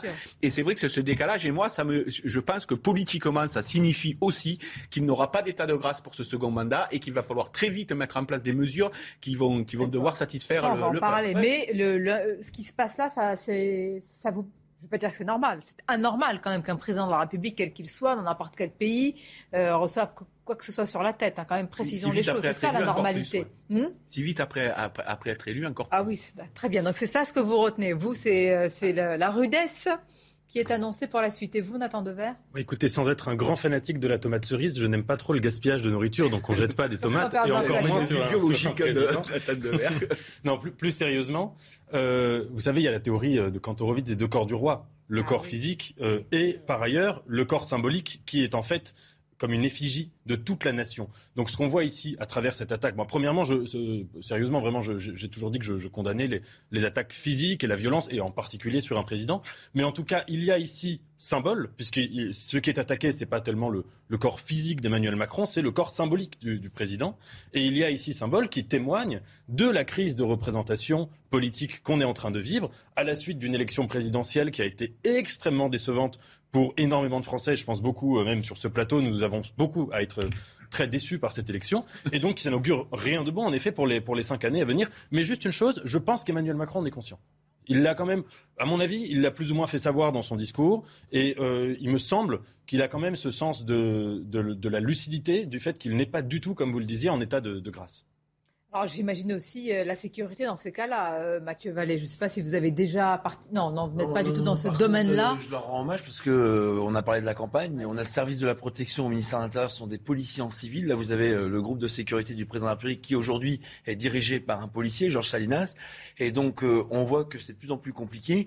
Et ça, en fait, cette campagne, ne l'a pas évoqué, mais il y a beaucoup de militants aussi. Hein. C'est gens qui s'engagent politiquement de terrain, notamment de Reconquête, du Rassemblement national, ou même le président de la République, son effigie lors d'un rassemblement de la France Insoumise avait été euh, mimé en, juif. Donc on voit qu'il y a une violence verbale et physique dans la société qui s'exerce vis-à-vis des policiers, mais aussi vis-à-vis des élus et même des militants. Et malheureusement, dès qu'on bascule dans la violence, hein, dans ces quartiers où le président est allé, les policiers, c'est tous les jours qui subissent des insultes, des crachats, voire des jets de projectiles. Et ben malheureusement, ça rend dit long sur l'état de notre société qui est sous tension et qui, à mon sens, mérite de l'apaisement. Et ce sur quoi nous, modestement, les policiers, au-delà des promesses politiques qui sont faites par nos dirigeants, sont eux dans les mains dans le cambouis au quotidien sur le terrain pour que la loi fasse en fait sens au quotidien dans la vie de ces gens et de si j'ose dire, il n'y a pas de mépris, ces petites gens dont moi je viens et qui en fait souvent dans ces quartiers n'ont que l'école pour apprendre et que la police pour se protéger comme service public au quotidien. Alors cette anecdote est-elle révélatrice euh? Alors, euh, je pense qu'en fait ça il peut y avoir un caractère, euh, voilà, dans un pays de 67 millions d'habitants, on n'est jamais à l'abri, quelle que soit la période, quel que soit le contexte, d'un individu, euh, voilà, qui, jette quelque chose sur le président de la République. Euh, bon, donc c'est très dur de, dire, mais moi, ça peut comme le disait Nathan Dever, être quand même le, témoignage d'une situation, d'un sentiment de blocage, d'impasse, après une campagne électorale qui a été très décevante parce qu'en fait elle a été inexistante euh, n'ayant pas existé, elle a déçu. Et euh, surtout, euh, c'est que notre pays aujourd'hui, on le voit un peu avec ces trois blocs électoraux, est ravagé par trois populismes qui s'affrontent le populisme de Jean-Luc Mélenchon, avec des mesures économiques complètement inapplicables, la sortie du nucléaire, etc. Le populisme du Rassemblement national, qui est par définition un parti populiste, et surtout le plus populiste de tous, le populisme d'Emmanuel Macron, qui est populiste pour, plein de raisons, euh, qui parce que déjà c'est le populisme des élites, avec euh, des phénomènes de mépris de classe. Souvenez-vous ce qu'il avait dit sur les non vaccinés. Euh, c'est le populisme des riches, le populisme des élites et également le fait que le président de la République euh, adopte un comportement qui centre tout sur sa personne, puisqu'en fait il n'a pas de programme, il peut dire une chose et son contraire, tout est centré euh, sur sa personne et euh, l'espèce de dimension christique qu'il essaye tant bien que mal de donner à son personnage. Et donc en effet l'affrontement de ces trois populismes ne fait que exacerber les tensions et ça peut en effet aboutir à des violences. Eh bien, il va falloir un gouvernement sacrément solide hein, face à ce que vous avez. Bah, peut-être sans aucun des trois, en fait. Euh, bah, le gouvernement, on va en parler dans quelques instants. Simplement, peut-être qu'on a quelques images. On a vu euh, les ministres euh, entrer tout à l'heure. Je le disais, évidemment, ministre, c'est un CDD. Hein, est-ce qu'ils ont, est qu'ils ont tout ça en tête? Je ne sais pas. Bon, Jean Castex, je crois qu'il le sait très bien. Peut-être voir trois, trois photos. Je vais vous proposer trois ministres, secrétaires d'État, Gabriel Attal. Alors là, non, ah, voilà, Rosine Bachelot tout en Purple Rain. Alors voilà, Gabriel Attal, Bruno Le Maire, Elisabeth Borne, Marlène Schiappa. Gabriel Attal, selon vous, reste ou reste pas? Oui. Oui. Vous êtes d'accord? Cachez votre enthousiasme. Bruno Le Maire, reste ou reste pas? Selon Welbeck, oui. Parce qu'il est un personnage dans Elisabeth Borne, sacré Premier ministre ou pas? Ah, Premier ministre, c'est autre chose. Mais elle restera. Marlène Schiappa, je sais que ça va, ça va vous, euh, hmm, faire réagir, Monsieur Bonamy. vous voulez qu'elle reste Non, mais en fait, c'est un peu gênant parce que je ne sais pas trop qui c'est. Je crois que c'est une ministre. Non, mais c'est pas une blague. Pas une blague. Non, mais laquelle Vous ne savez pas qui c'est que je vous. Euh, enfin, je ne sais pas. Je sais que c'est une macroniste, mais je ne sais pas ce qu'elle exerce comme fonction actuelle dans le gouvernement. Donc, ne la connaissant pas bien, Écoutez, je peux pas... c'est pas grave puisqu'ils vont partir. Je ah vous le dirai une ah prochaine fois. On va marquer une pause. On va continuer sur ce sujet et d'autres. Évidemment, on les verra ressortir après un, un buffet déjeunatoire. C'est bien ça qu'ils ont eu à l'Elysée. C'est horrible comme jargon. Oui, je suis d'accord. Alors, le buffet déjeunatoire, euh, le français est massacré. Ah, mais je suis d'accord. Attention, les anecdotes ne sont pas toujours révélatrices. C'est ça. Bon, une pause. On reviendra sur ça, sur l'Ukraine, évidemment. Les menaces de Vladimir Poutine nous seront avec le général Clermont qui va nous parler des armes et d'un missile en particulier qui a été testé par Poutine. Mais face à cela, on verra aussi la rhétorique américaine et anglaise. Jusqu'où va-t-elle nous mener cette rhétorique? Quels sont les risques? Une courte pause. Restez avec nous, on se retrouve. Thank you. Midi News, la suite, merci d'être avec nous. Vous allez voir, de nombreux thèmes vont être abordés. En particulier, nous allons insister sur euh, les menaces de Vladimir Poutine, mais précisément, nous allons voir l'armement dont il dispose. Et puis, on verra aussi la rhétorique américaine et anglaise. Va-t-elle nous entraîner dans une guerre totale? Nous en parlerons. Mais tout d'abord, le journal. Rebonjour, cher Samy. Rebonjour, ma chère Sonia. Dernier conseil des ministres pour le gouvernement. Jean Castex, c'était euh, ce matin. On retrouve tout de suite Loïc Signor depuis justement le, le palais de Bonjour Loïc. Alors dernier conseil des ministres de Jean Castex, mais dernier conseil des ministres tout court pour le premier mandat d'Emmanuel Macron. Oui, 40 ministres présents aujourd'hui, gouvernement au complet, ministres, ministres délégués, secrétaires d'État défilés de Berlin dans la cour de l'Elysée pour ce dernier conseil des ministres dont l'ordre du jour est assez vide pour tout vous dire, mais il y aura un buffet, un buffet déjeunatoire autour du président de la République pour célébrer la fin de ce mandat, la fin de ce premier quinquennat d'Emmanuel Macron. Alors les sourires sont parfois de façade, parfois crispés aussi dans l'attente des choix d'Emmanuel Macron. Certains absents euh, aussi, en tout cas, ils n'ont pas été vus ou aperçus dans la cour de l'Elysée. C'est le cas par exemple d'Elisabeth Ce qui fait dire à certains qu'elle était déjà présente aux côtés d'Emmanuel Macron avant le début de ce Conseil des ministres, à l'horaire inhabituel, midi, euh, pour euh, débuter les discussions autour du président de la République. Jean Castex, lui, était bien là. Il est arrivé en même temps que certains des membres du gouvernement, direction l'escalier euh, d'honneur pour rejoindre le bureau du président. Va-t-il ou non présenter la démission de son gouvernement dès aujourd'hui? Sera-t-il encore Premier ministre dans les prochains jours? C'est le flou qui entoure l'agenda et le calendrier que va choisir Emmanuel Macron pour déterminer qui succédera à Jean Castex, fera partie de ce gouvernement dont il promet un changement de gouvernance. Avec qui gouvernera-t-il? C'est la grande question de ces prochaines heures. En tout cas, les ministres dans leur ministère ont déjà fait leur carton. Merci beaucoup Loïc Signor depuis l'Elysée. Les chiffres du chômage maintenant, le nombre de demandeurs d'emploi qui diminue de 15,7% sur un an. Regardez les chiffres, c'est le ministère du Travail qui vient de les publier. Au total, ce sont un peu moins de 3,2 millions de personnes qui restent sans emploi. Et puis, la filière bio en difficulté avec euh, des ventes qui sont euh, en net recul ces, derniers mois. Le confinement de 2020 avait profité aux, produits bio, mais l'augmentation des prix avec la guerre en Ukraine a directement impacté le budget des ménages. Regardez ce sujet, il est signé Jérôme Ramptou. En 2021, le chiffre d'affaires de la filière bio a baissé de 3,1%. Beaucoup déshabitués ont vu leur pouvoir d'achat diminuer. Le prix euh, joue beaucoup. Je resterai un petit peu, en effet. Je faisais beaucoup plus mes courses euh, dans des magasins bio il y a quelques temps. Pourtant, les produits ne sont pas toujours plus chers que dans la grande distribution. Il faut adapter sa consommation. Il faut manger les légumes saison, puis euh, c'est aussi le prix sont aussi abordables que, les en surface. Il ne faut pas, faut pas trop acheter à la fois parce qu'on sait que le bio, ça, ça pourrit plus vite, quoi. C'est normal. Dans ce magasin, une gamme de produits moins chers a été élaborée pour rendre le bio accessible à tous. Soit vous limitez le nombre d'intermédiaires, c'est ce qu'on fait en allant directement chez les producteurs, soit il y a plusieurs intermédiaires parce que de toute façon vous n'avez pas le choix, et dans ce cas-là, il faut qu'il y ait un effort de fait par chaque intermédiaire parce que, parce que ça, se reflète, ça se reflète dans le prix de vente final du consommateur, et en temps d'inflation, le consommateur il n'est pas prêt à mettre beaucoup plus cher dans un produit bio, il n'a plus les moyens tout simplement. Tous les clients rencontrés ici l'ont assuré, ils vont continuer à consommer bio mais différemment. Aujourd'hui, ils n'hésitent plus à comparer entre les nombreux magasins bio qui existent. Dans l'actualité internationale maintenant, alors que la guerre en Ukraine se poursuit, eh bien, le conseiller du président Zelensky a tweeté et il dit cela, il souhaite se défendre contre la Russie, je cite, en frappant des cibles russes. Regardez ce tweet, l'Ukraine devrait décider de frapper ou non des installations militaires, a déclaré Blinken. La Russie a attaqué et tué des civils, l'Ukraine se défendra de toutes les manières, y compris par des frappes contre les entrepôts et les bases des tueurs. Le monde reconnaît ce droit. La Finlande et la Suède, à ce titre, eh bien, peuvent rejoindre l'OTAN. C'est en tout cas ce qu'a annoncé Stoltenberg, vous savez, le, le secrétaire général de l'OTAN. Écoutez. Nous sommes en dialogue avec la Finlande et la Suède et c'est leur décision de vouloir ou non rejoindre l'OTAN. Mais si elles décident de poser leur candidature, la Finlande et la Suède seront chaleureusement accueillies et je m'attends à ce que le processus se déroule rapidement. Je suis également certain que nous pourrons trouver des arrangements pour cette période intérimaire entre le moment où la Finlande et la Suède demandent l'adhésion et jusqu'à ce que la ratification officielle soit finalisée dans les 30 parlements des membres de l'OTAN. Je suis donc convaincu qu'il existe des moyens de combler cette période intermédiaire d'une manière qui soit suffisamment bonne et qui convienne à la fois à la Finlande et à la Suède. Et avant de poursuivre votre débat, ma chère Sonia, tout de suite les sports, direction Munich. Regardez la chronique sport avec Screwfix. Plus de 10 000 produits de qualité pour les pros.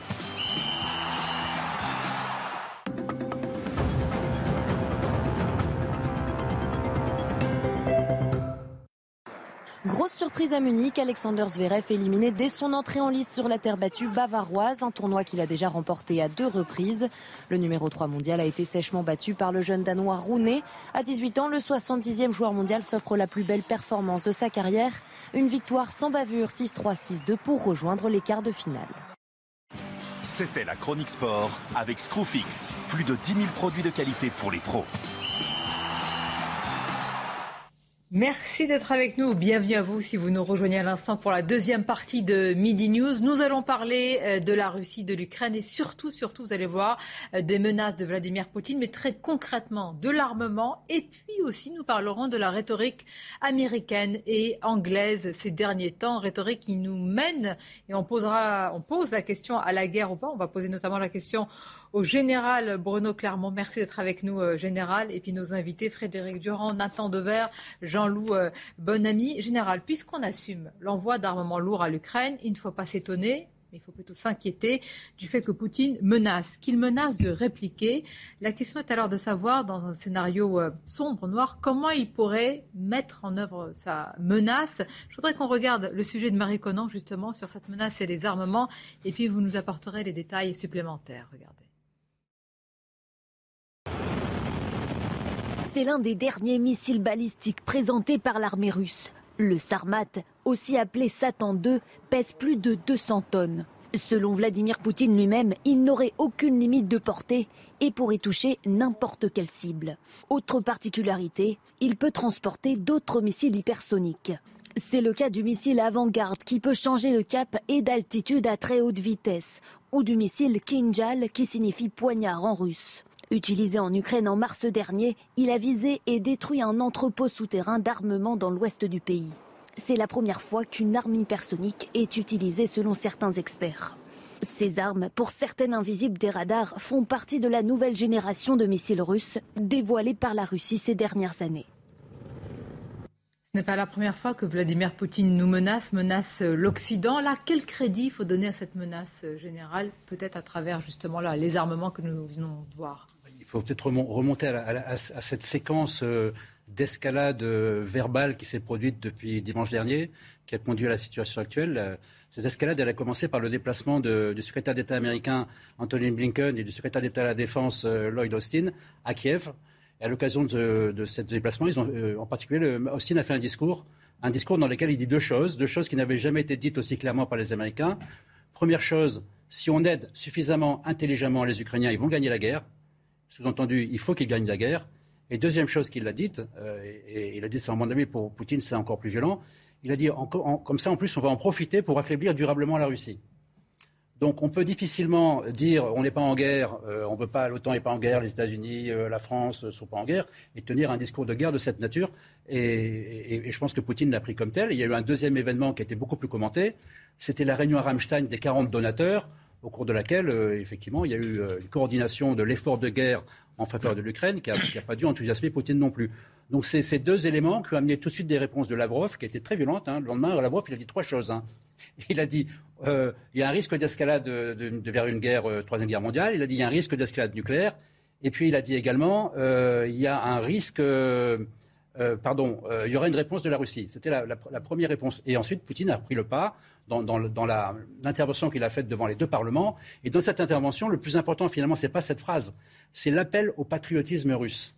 En réalité, il est en train de faire passer, même s'il conserve le vocabulaire d'une opération spéciale, il l'a dit dans son discours, il est en train de faire passer la Russie dans un état de guerre. Un état de guerre, c'est-à-dire euh, mobilisation générale, industrie de guerre. Euh, il prépare l'opinion publique russe à, ce que ça soit au-delà d'une opération spéciale. Voilà ce qui s'est passé.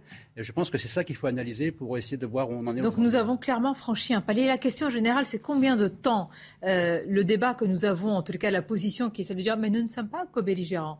Nous armons les Ukrainiens. Et évidemment, ça, normal, mais là c'est un armement lourd. Mais regardez, nous ne sommes pas co-belligérants. Est-ce que là, euh, bah, clairement, on l'est de fait avec les armements lourds que nous avons Il y a trois types de pays en fait. Il y a trois classes de pays.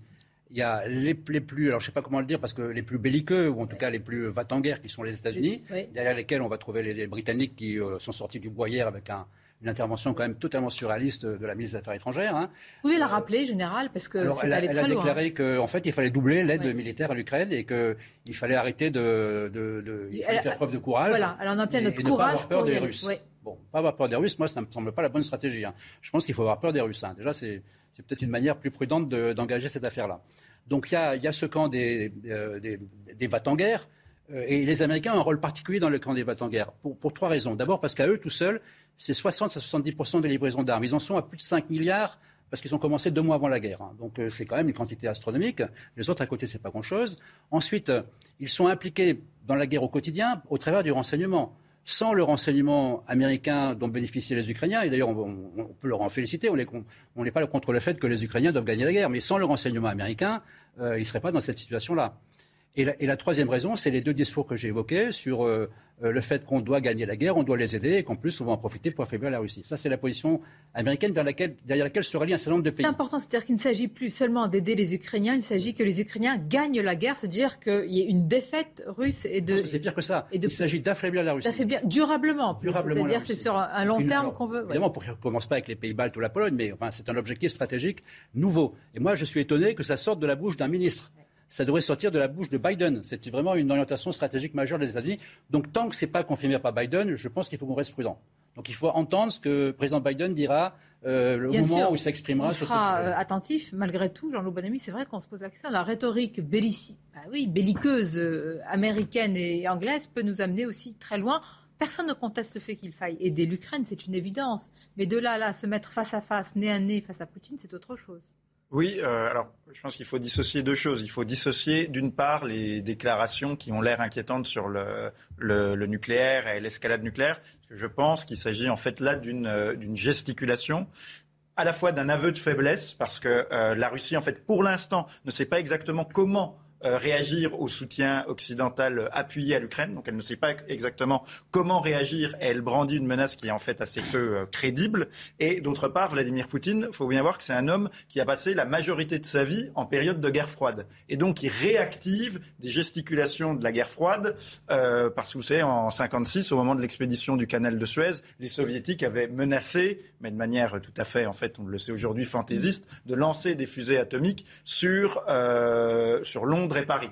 Donc, voilà, c'est les gesticulations classiques. Je pense qu'il ne faut pas vraiment être inquiet de cette rhétorique nucléaire. J'allais dire que Dieu vous entende. Hein, non, non, mais attendez, ah, parce qu'après, c'est moins optimiste. Mais même s'il ne faut pas être inquiet sur la rhétorique nucléaire spécifiquement, je pense que le général Clermont l'a très bien dit, il faut être inquiet de manière générale. Parce que euh, cette guerre en Ukraine, avec les sanctions économiques, avec les raidissements de part et d'autre, elle euh, provoque euh, justement une déstabilisation globale qui ne nous emmènera pas vers la guerre nucléaire, mais qui peut nous emmener vers d'autres choses très désagréables agréable et très déstabilisatrice et très inquiétante. Donc c'est là où euh, je rejoins tout à fait ce que disait euh, le général Clermont. C'est-à-dire, il n'y a pas que le nucléaire, il n'y a pas vraiment, selon moi, à s'inquiéter de euh, cette agitation nucléaire qui, pour l'instant, est surtout un aveu de faiblesse, assez, d'ailleurs assez irréaliste comme menace, mais il faut s'inquiéter pour plein d'autres raisons Et en effet, la rhétorique d'affaiblir durablement la Russie, et euh, je vais terminer par une deuxième, euh, une deuxième remarque, il faut essayer de euh, comprendre la psychologie russe. Il faut toujours se mettre à la place de son adversaire.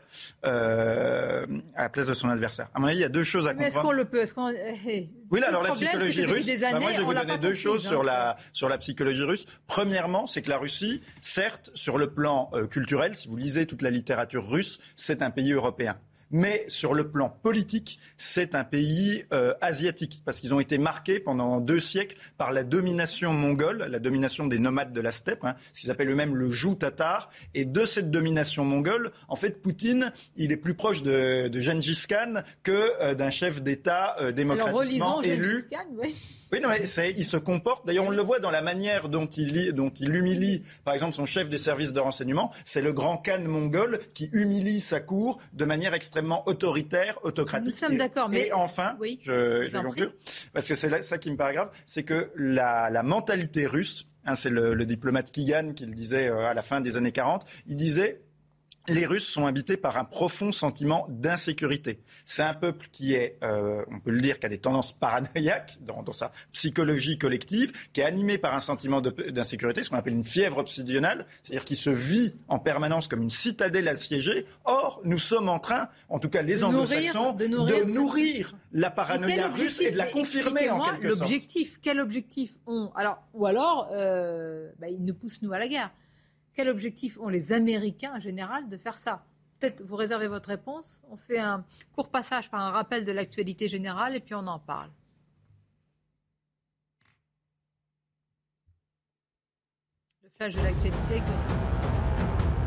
Au Royaume-Uni, la réforme controversée du droit d'asile en passe d'entrer dans la loi lorsqu'elle aura reçu l'assentiment de la reine Elisabeth II. La réforme prévoit notamment de durcir les sanctions contre les passeurs et les migrants arrivés illégalement en connaissance de cause dans le pays. Et puis c'est une décision inadmissible. Ce sont les mots du syndicat de police Alliance après la mise en examen du policier qui a tué deux personnes sur le pont Neuf dimanche. La légitime défense n'est pas retenue à ce stade de l'enquête. Le policier a été mis en examen pour homicide volontaire et a été placé sous contrôle judiciaire. Enfin, dimanche, c'est le 1er mai. Chaque 1er mai, il est coutume d'offrir du muguet à ses proches. Malgré la météo capricieuse, il n'y aura pas de pénurie cette année, mais la hausse des coûts de l'énergie va se répercuter sur le prix des fleurs. On revient évidemment à l'actualité avec la rhétorique américaine et anglaise. Je voudrais quand même vous faire réagir à une autre phrase qui a été prononcée tout à l'heure euh, en Ukraine. Il était à Boucha notamment, puis à Irpin. C'est le secrétaire général de l'ONU, Antonio Guterres. Voilà ce qu'il dit sur la guerre. Vraiment, écoutez toute la phrase, on va en parler juste après. Uh, quand je vois ces bâtiments en ruine, j'imagine ma famille dans une de ces maisons.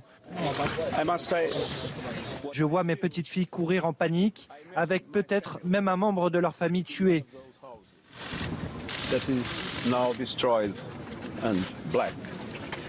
La guerre est une absurdité du XXIe siècle. Aucune guerre n'est acceptable au XXIe siècle. Regardez ça. the war is an absurdity in the 21st century. Qui pourrait ne pas être d'accord. Évidemment, toutes les guerres sont absurdes. Yéménites, Palestiniens ben et ben, Congolais seront ravis de l'apprendre parce que c'est des guerres qui durent depuis des années dans l'indifférence générale. Donc ils seront très contents. Euh. Moi, ça me fait toujours un petit peu tiquer d'entendre ça. Euh, pas forcément pour parler de guerre, mais même pour parler de violence. Il y a souvent des gens qui disent Mais comment on peut voir de telles choses en 2022 ou en 2023 ou en 2024 Comme si le passage des années lavait l'humanité de la, de la violence. tout ça témoigne d'une vision de l'histoire implicite, pas forcément conceptualisée comme telle, mais qui est d'une naïveté en effet euh, confondante. Enfin, c'est celle de l'après-guerre froide, quand euh, après la chute du mur, les gens disent, enfin, certaines personnes disaient, pas tous, que c'était la fin de l'histoire, que c'était le grand soir, que c'était le, paradis euh, advenu sur Terre. C'est un petit peu naïf. sur cette, ce, que, vous disiez tout à l'heure sur la rhétorique, j'ai l'impression que cette guerre en Ukraine, en fait, elle illustre incroyablement le concept de performativité. Vous savez, la performativité, c'est quand une parole ou une pensée euh, porte initialement sur un objet fictif, mais le fait qu'il y ait de parole ou pensée fait advenir cet objet. Un peu comme quand Dieu dit que la lumière soit et la lumière fut. Bah, c'est un petit peu la même chose. C'est-à-dire que, comme vous l'avez euh, très bien dit, c'est-à-dire que Poutine, il avait cette vision, certains diraient paranoïaque, d'autres diraient sur la défensive, euh, où il s'imaginait un OTAN une OTAN extrêmement euh, renforcée, présente partout, qui, était en, situation de menacer directement la Russie, alors que l'OTAN était quand même plutôt affaiblie, en mort cérébrale, disait Macron, divisée, etc. Pareil sur l'impérialisme américain qui se discréditait sur le plan géopolitique, sur le terrain euh, irakien, euh, sur le terrain ensuite après de la lutte contre, contre Daesh. Et enfin contre Bachar el-Assad surtout et en Afghanistan et en fait les craintes de Vladimir Poutine qui l'ont poussé à déclarer cette guerre euh, ont fait précisément advenir ce qu'il redoutait, c'est-à-dire que peut-être que sans cette guerre, l'OTAN, l'Europe, les États-Unis ne se seraient pas euh, réveillés ainsi et on n'assisterait pas à cette, à, cette, euh, à cette rhétorique qui est en effet celle que, que, que fantasmait Vladimir Poutine. Tout le monde est en train de produire ce qu'il redoute en fait. Mais dans quel objectif C'est-à-dire la rhétorique américaine, hein, alors, et que ce soit clair, est-ce que c'est pour aller vers cette guerre totale? Moi, je ne fais pas d'idéologie, je fais de l'étude des faits. Hein, évidemment, ce que fait Poutine est épouvantable, mais donc on essaie de prendre la hauteur et voir ce qui se passe. Euh, les, les, Américains, sous Trump, en 2018, ont sorti un document qui s'appelle la National Defense Strategy, dans lequel ils désignent la menace, qu'ils n'avaient pas fait auparavant. La menace, euh, vue de Trump, c'est pas compliqué. Il y a deux, ce qu'ils appellent les pires compétiteurs. Donc les compétiteurs à égalité qui veulent la même chose que nous, c'est-à-dire dominer le monde, c'est la Chine et la Russie. Ce document a été révisé par l'équipe de Biden il y a à peu près un mois, c'est passé totalement inaperçu. Et les Américains ont vu de ce qu'ils ont vu des Russes, de la performance des Russes, ils ont déclassé les, Russes et ils ont transformés de pires compétiteurs à acute threat, une menace euh, incisive. Euh, donc ils ont déclassé les Russes. Aujourd'hui, la stratégie euh, des Américains, c'est de s'opposer aux Russes et aux Chinois on a bien compris que les deux étant euh, travaillés ensemble, euh, il va falloir qu'on s'occupe des deux séparément.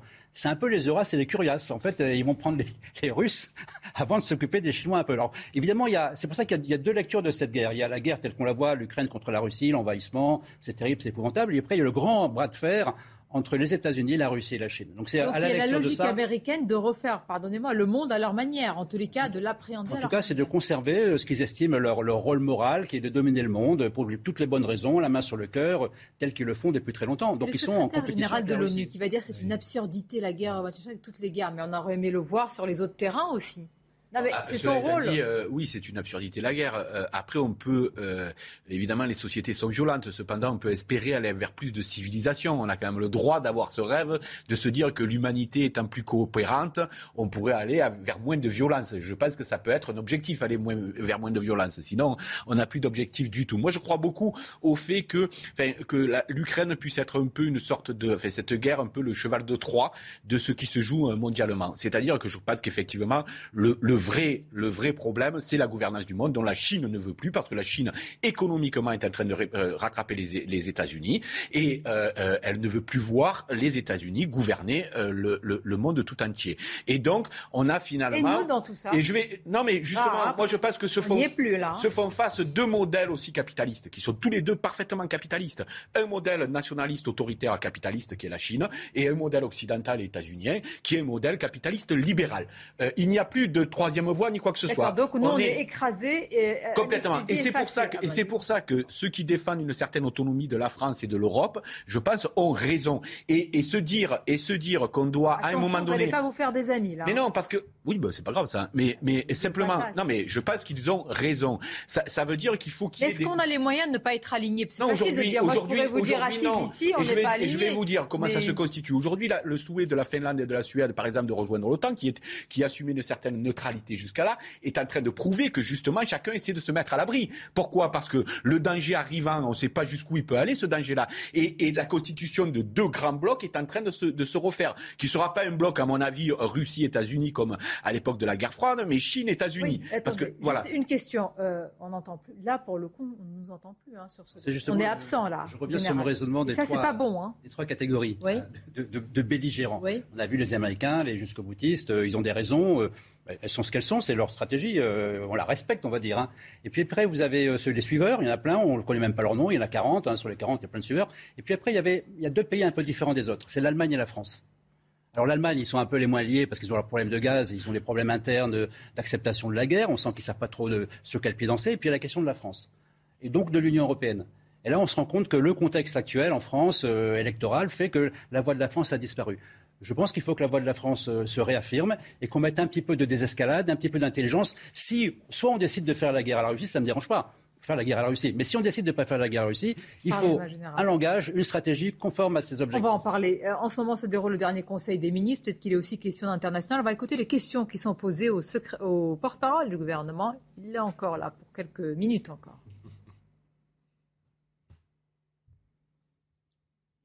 Du premier quinquennat d'Emmanuel Macron, puisque vous le savez, le premier quinquennat d'Emmanuel Macron, je le rappelais, s'achève le 14 mai à 0 heure ou le 13 mai à minuit, selon euh, la manière dont on dit les choses. Et donc il ne s'agissait pas du dernier Conseil euh, des ministres du euh, premier quinquennat d'Emmanuel Macron. J'ajoute que dans l'expression qui était la mienne, j'ai montré combien nous avions besoin d'un gouvernement qui continue évidemment à prendre les décisions nécessaires j'ai parlé de décisions très récentes de cette semaine sur la question euh, du euh, pouvoir d'achat et des prix des carburants. Euh, j'ai parlé également de la situation en Ukraine. Et vous savez, c'est un exemple que lundi prochain se tiendra un Conseil des ministres de l'énergie européen extraordinaire auquel participera évidemment Barbara Pompili, qui est la ministre euh, de l'Énergie. Euh, et donc, euh, le gouvernement est à sa tâche pour continuer à prendre les décisions nécessaires pour la protection des Français et sur tous les dossiers qui sont évidemment les dossiers d'actualité pour le gouvernement et pour le pays. Sur le second point, le président de la République, évidemment, ce matin est revenu sur l'élection présidentielle. Il a indiqué que, que le moment que nous vivons, que le choix qui a été celui des Français, qui est un choix historique. Je vous ai rappelé pourquoi, puisque c'est une première dans l'histoire de la Ve République qu'un président euh, hors cohabitation soit euh, réélu, est un choix qui nous oblige, est un choix qui, euh, évidemment, nous oblige et nécessite que des décisions majeures soient prises, des décisions évidemment sur le fond, mais aussi sur une nouvelle manière de, de gouverner, de faire participer les Français à la décision, de faire vivre la cité et que c'est évidemment ce qui va euh, l'animer dans les prochains jours, les prochaines semaines et les prochains mois.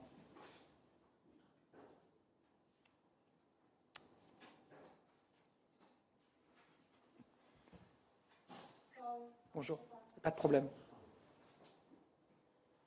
Bonjour, Jacques Serret, Europe 1. Euh, serez-vous là à la même heure la semaine prochaine?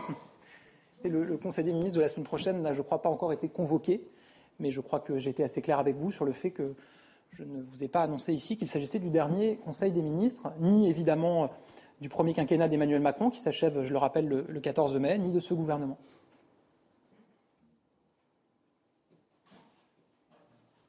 Bonjour Monsieur Attal, Louis Amar pour l'émission C'est à vous sur France 5. Tout à l'heure, quasiment tous les ministres sont arrivés en même temps, sauf une, Elisabeth Borne, qui apparemment était déjà dans le palais de l'Élysée. Faut-il y voir un signe? Je n'ai aucune information sur, euh, sur ce sujet. Alors là, pour le coup, je sais quand moi je suis arrivé et qui j'ai vu arriver, mais euh, je n'ai pas d'autres informations à vous donner.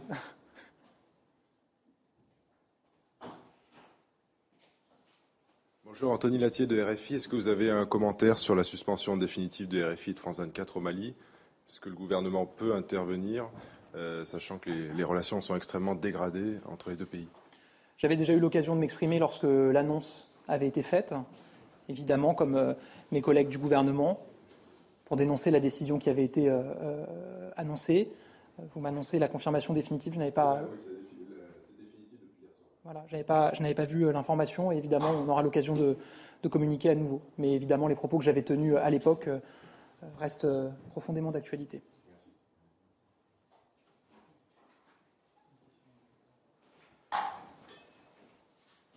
À nouveau, une question sur la situation internationale et le conflit en, Ukraine. Euh, quelle est la position de la France quant aux dernières menaces de Vladimir Poutine, qui menace une réponse immédiate et foudroyante en cas d'ingérence d'un autre pays dans le conflit? Merci beaucoup. Il y a eu, depuis le début de ce conflit, avant même le début de ce conflit, une, rhétorique agressive, parfois d'intimidation. Euh, et je crois que nous avons montré que nous n'y avons jamais cédé. Et donc nous n'allons pas commencer euh, aujourd'hui à le faire.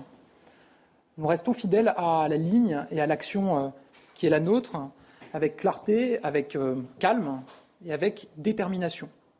Cette action, elle consiste, euh, je le rappelle, à ne pas rentrer en guerre avec la Russie, mais à apporter un soutien indéfectible aux Ukrainiens tout en renchérissant au maximum le coût de la guerre pour les Russes.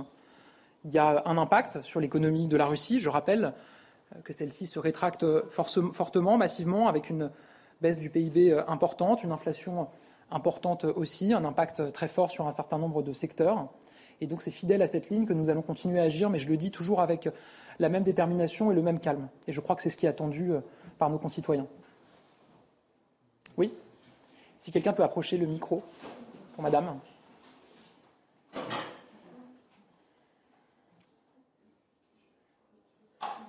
Il se décroche le micro. Ouais.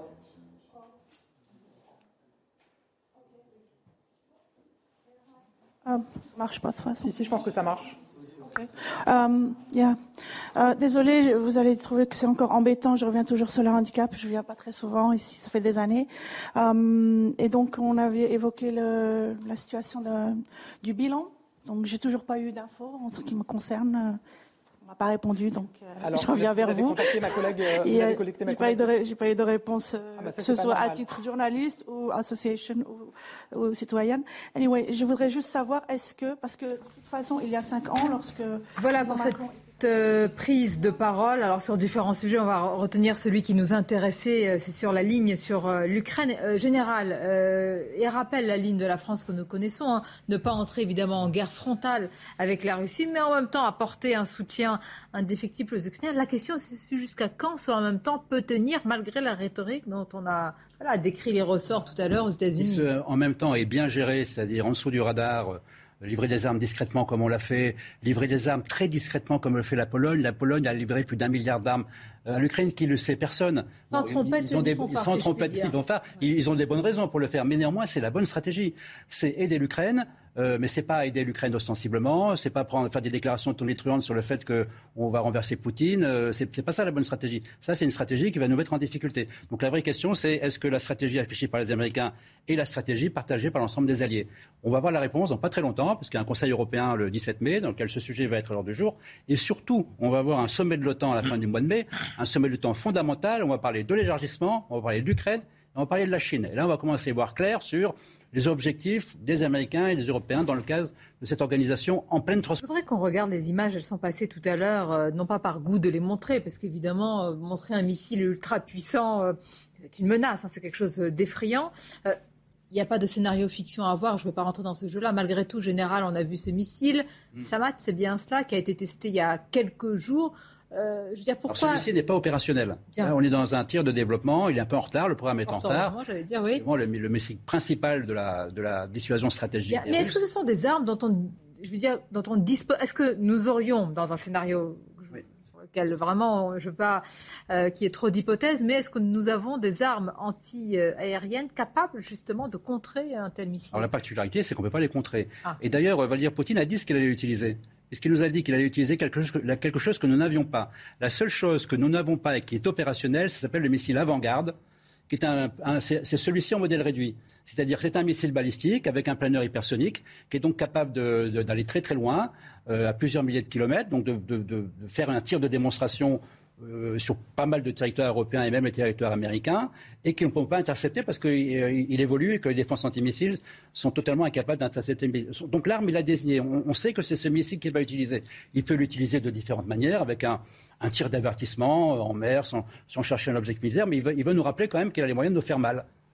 Et général, quand il y a une telle menace, même si vous dites la gesticulation, etc., comment euh, réagissent euh, les armées? Comment est-ce qu'il y a des manœuvres? Comment ça se passe très concrètement? Est-ce que euh, bien nous aussi, il y a une forme de mobilisation? Alors depuis évidemment le déclenchement de cette guerre, on, se souvient ce qu'avait dit Emmanuel Macron. Il y a eu une, mobilisation, mais est-ce que des manœuvres sont en cours? Comment on se prépare de Alors aujourd'hui, c'est assez clair. Hein, L'OTAN est, est montée en puissance avec un plan de de, dissuasion et de protection. Donc euh, vous avez des dizaines de milliers d'hommes qui sont prêts à entrer en guerre, mais pour ne pas entrer en guerre.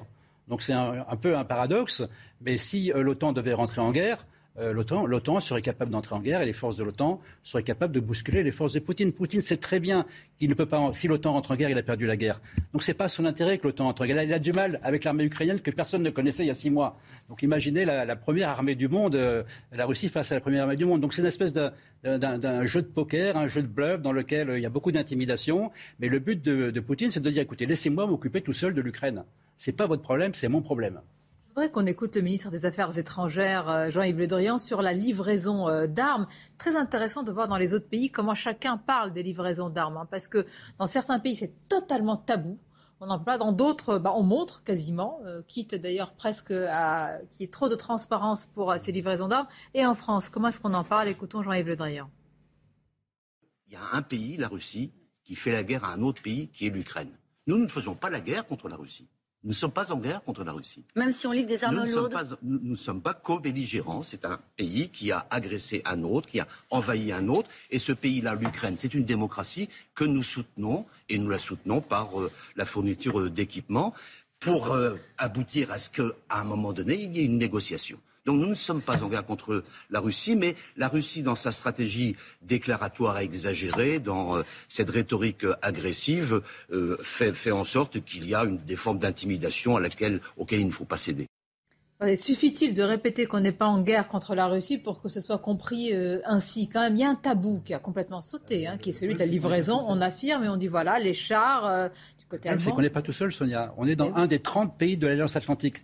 Donc il suffit qu'il y en ait un qui soit un peu trop allant et qui décloche une réaction de la Russie pour que tout le monde soit engagé dans une guerre dont la moitié ne voudrait pas. Donc c'est ça le problème. Et aujourd'hui, on voit que c'est les États-Unis qui donnent le tempo avec euh, une rhétorique euh, assez agressive qui, à mon avis, n'est pas partagée par Les États-Unis ne sont pas à côté, c'est nous qui sommes à côté. Nous sommes, nous, sur le sol ils ont plusieurs centaines de milliers d'hommes en Europe et ils assumeront leurs responsabilités. Je ne pense pas qu'ils veulent la guerre, mais, ils ont un discours qui, quand même, euh, a, tendance à repousser des limites euh, qu'on ne voulait pas franchir. Une chose est sûre, cette livraison d'armes lourdes, ça montre que la guerre va durer. Hein. C'est parti pour durer, malheureusement. Alors, il faut bien voir que la guerre, elle a commencé il y a 15 jours. Hein. Je, peux te dire que la, vraie guerre. Vous voulez dire hier, c'est-à-dire Non, c'est-à-dire lorsque Poutine a décidé que sa stratégie initiale ne, valait rien du tout, parce qu'on lui a raconté des histoires, il a décidé cette fois-ci on va y aller. On va y aller, on concentre les forces, on se remobilise, on se motive. Donc la vraie guerre a commencé il y a 15 jours. Donc on ne peut pas dire au bout de 15 jours qu'elle va, elle va s'arrêter dans 15 jours. Donc effectivement, elle va durer longtemps. Il faut, comment dire, j'ai envie de dire, il faut laisser aux deux camps la possibilité de s'affronter pour savoir jusqu'où ça va aller. Mais on ne peut pas euh, considérer que la guerre a commencé il y a. Mais l'objectif aujourd'hui de l'Occident, c'est de remuer ciel et terre pour faire gagner l'Ukraine. Là, il y a un changement euh, finalement de rhétorique, de logiciel et même oui, d'appréhension de, cette guerre totale. Là, il ne s'agit pas seulement d'aider, il s'agit de faire gagner. Oui. Donc avec une défaite et donc l'humiliation qui va avec pour Poutine. Oui, tout à fait, parce que là, on peut mettre les déclarations de, Jean-Yves Le Drian en perspective avec celles de Bruno Le Maire, bon, qui sont un peu plus anciennes, mais quand il avait dit qu'il y avait une guerre économique contre la Russie, dont le but était bel et bien de, frapper, je ne sais plus quel était le mot exact, de, foudroyer euh, la, Russie, en tout cas d'atteindre le pouvoir de Vladimir Poutine par l'arme des sanctions économiques. Et c'est en effet la logique d'ailleurs de ces sanctions, qu'on le dise ou non, hein, que, le discours soit reconnu comme tel explicitement, c'est cela qu'elle vise. Il me semble qu'aujourd'hui, l'objectif euh, européen, occidental, mais en tout cas européen et français, pour le coup, pour une fois, c'est du en même temps. Et, il faut être. Euh, euh, Dieu sait que j'ai souvent, et nous sommes nombreux à avoir souvent critiqué la doctrine du en même temps quand elle est appliquée de manière aveugle, mais il y a des situations, des moments, des sujets, et notamment géopolitiques, où il faut parfois compter jusqu'à deux et faire de la nuance. L'objectif est double. C'est d'une part, pour des raisons presque presque métaphysique sans grandiloquence de soutenir l'Ukraine, et deuxièmement, d'empêcher une troisième guerre mondiale. Donc là, en effet, il y a contradiction entre les deux. Regardez ce qu'on a livré dernièrement. général, on a, livré nous-mêmes hein, les Français des missiles anti-char Milan, euh, 12 canons, euh, ça, vous allez me dire, hein, vous connaissez évidemment mieux que moi tout ça, des camions blindés dotés d'un canon très performant, bref, etc. Et nous sommes des nains euh, par rapport aux autres pays. Oui, mais enfin, nous faut... D'accord. Ah, mais enfin, vous avez plus d'une trentaine de pays combien qui euh, fournissent un armement lourd. Les, armes vont permettre d'équilibrer la guerre, mais il y a des choses qui sont pires que les armes, c'est les mots. Et il y a des mots qui font plus mal que les armes. Et les Américains, on le sait, des mots qui font au moins aussi Donc il n'y a plus de ligne rouge. Il n'y a plus. Tout est là. Euh, pour les Américains, c'est difficile. Plus personne ne met aucune limite. On ne peut pas le dire comme ça. En tout cas, pour la France, la, la ligne a été raffirmée. Et moi, je pense que la ligne, c'est la bonne ligne. C'est ça le problème. On les aide et on empêche une troisième guerre mondiale.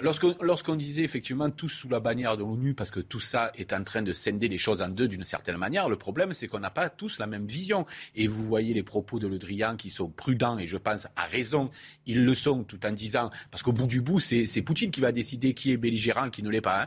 Mais en tout cas, nous on s'affirme comme on ne l'étant pas et je pense qu'on a raison. On a un discours qui est toujours apaisé et puis surtout, je pense que la France, plus que tout autre pays, a envie que des négociations puissent reprendre. Parce qu'on en est où des négociations? À un moment donné, il y a trois semaines, on était presque sur le point, on avait le sentiment qu'il se passait réellement quelque chose. Aujourd'hui, on n'entend plus que le chef du Pentagone vous dit il faut que l'Ukraine gagne. C'est-à-dire que c'est l'objectif, c'est fini. C'est-à-dire que notre troisième voie, on la, on la tient pas. c'est pour ça celle-là, c'est à celle-là qu'il faudra revenir. D'accord que nous nous sommes ah d'accord. il faudra revenir à celle-là. Bon ami, le chef du Pentagone, voici sa phrase. Euh, les Ukrainiens peuvent gagner s'ils ont les bons équipements. Bah, fini. On va tout leur fournir. Alors j'admire la capacité euh, américaine à se battre jusqu'au dernier Ukrainien nous nous battrons jusqu'au dernier Ukrainien. Et euh, en effet, comme l'a très bien dit le, général, euh, je pense qu'il y a un problème euh, fondamental, c'est que même s'il y a une volonté, je pense que même chez les Américains, il y a quand même une volonté de négocier. On a vu d'ailleurs, il y a eu un échange de prisonniers hier, qui rappelle d'ailleurs la plus pure tradition de la guerre froide. Donc on voit qu'il y a quand même des canaux de négociation, de discussion. Mais je pense que les mots qui sont prononcés gênent ces négociations. Quand vous dites que, en gros, vous souhaitez saigner l'armée d'un pays pour l'affaiblir durablement, c'est dur en parallèle de négocier. Donc ça fait obstacle. Ces déclarations font obstacle à la négociation.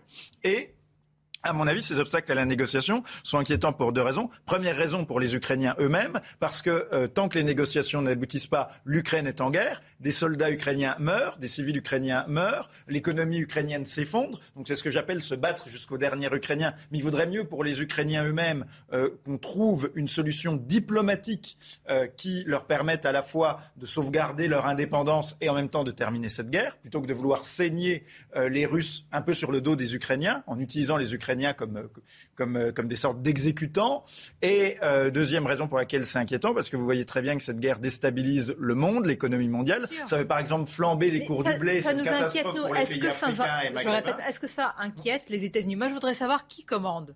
Vous allez me dire Joe Biden, mais qui est derrière Joe Biden? Est-ce qu'il a, mais oui, mais est-ce qu'il a, comme euh, il y avait avant, les faucons, des faucons, on va dire, derrière lui, qui lui disent voilà, il faut mener le monde dans cette opposition, il faut aller, il faut avoir cette rhétorique belliciste. Aux États-Unis, par exemple, qui est un pays où les lobbies sont très importants, vous avez par exemple euh, un lobby polono-lituanien qui est très hostile à la Russie et très influent dans la politique américaine et qui joue un rôle euh, tout à fait majeur et différents lobbies qui s'affrontent. Mais il faut les pas. Les États-Unis parlent d'abord d'eux-mêmes. C'est-à-dire quand ils font ça, c'est pour d'abord s'unir eux face à un adversaire commun. Euh, est-ce que c'est faux, général? Ça a toujours été comme ça. Généralement, face à l'autre, on s'unit d'abord et voilà.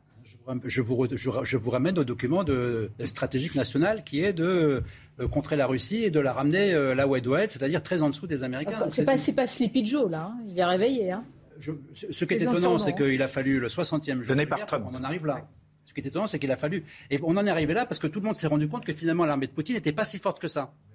Hein, et le rouleau compresseur de l'armée de Poutine, il y en a peut-être un. On est aux 15 jours de guerre, hein, mais pour l'instant, on ne l'a pas encore vu. Hein. Le chef du Patagone dit ça. Anthony Blinken a des mots extrêmement durs, alors que par ailleurs, vous avez le secrétaire général de l'ONU, qui est plutôt d'ailleurs en retenue, qui est à Boucha, qui est à Erpin, qui est sur place, là où des massacres ont eu lieu, qui dit que la guerre est une absurdité. Vous voyez vraiment la différence de rhétorique qu'il y a. Oui, oui, chacun dans son rôle. Et vous parliez tout à l'heure de la réalité de la politique intérieure aux États-Unis. Mais en effet, la question de Vladimir Poutine, ces dernières années, depuis 2016, elle a divisé en profondeur la société et la politique américaine. Parce que Donald Trump voulait repenser totalement la relation des États-Unis avec la Russie, parce qu'il y a eu cette enquête sur les éventuelles collusions entre les équipes de Trump de campagne de 2016, et, enfin 2015-2016 et, euh, et, le Kremlin, euh, ce qui fait qu'en fait, il y a eu entre guillemets, une guerre civile administrative aux États-Unis sur la question précisément de la Russie, guerre civile euh, qui avait culminé au moment où Donald Trump, en conférence de presse, dit qu'il fait plus confiance à Poutine qu'à ses propres services secrets. Donc il faut aussi penser à cela et au fait que là, les États-Unis, comme, vous le disiez, se positionnent sur l'échiquier du monde, mais se repositionnent aussi par rapport à, eux-mêmes. Mais est-ce qu'en ciblant euh, Moscou, ils ciblent aussi Pékin? Parce que là, c'est aussi une autre affaire. Si derrière euh, l'adversaire c'est la Chine, là vraiment le basculement du monde, on y est dans ce cas-là général. Parce que c'est ça le risque. C'est que derrière Moscou, il y a l'ombre de Pékin. Les Américains s'occupent de la Chine, c'est-à-dire qu'ils les marquent, ils leur ont fait comprendre qu'ils seraient exposés à des sanctions si jamais ils soutenaient trop ouvertement la Russie. Donc pour l'instant, on va dire que la Chine est contrôlée. Hein, mais bon. La Chine est contrôlée, oui. Jusqu'à quand les Américains, les Américains considèrent que la Chine est contrôlée pour le moment. Peux dire juste une toute petite chose sur la Chine. Il me semble que la Chine, le danger qu'elle nous pose pour nous, Français, Européens, etc., n'est pas du tout le même que la Russie. Parce que la, Chine, je l'imagine mal demain attaquer la Moldavie, euh, euh, la Pologne, voilà. Mais en fait, elle nous attaque de l'intérieur.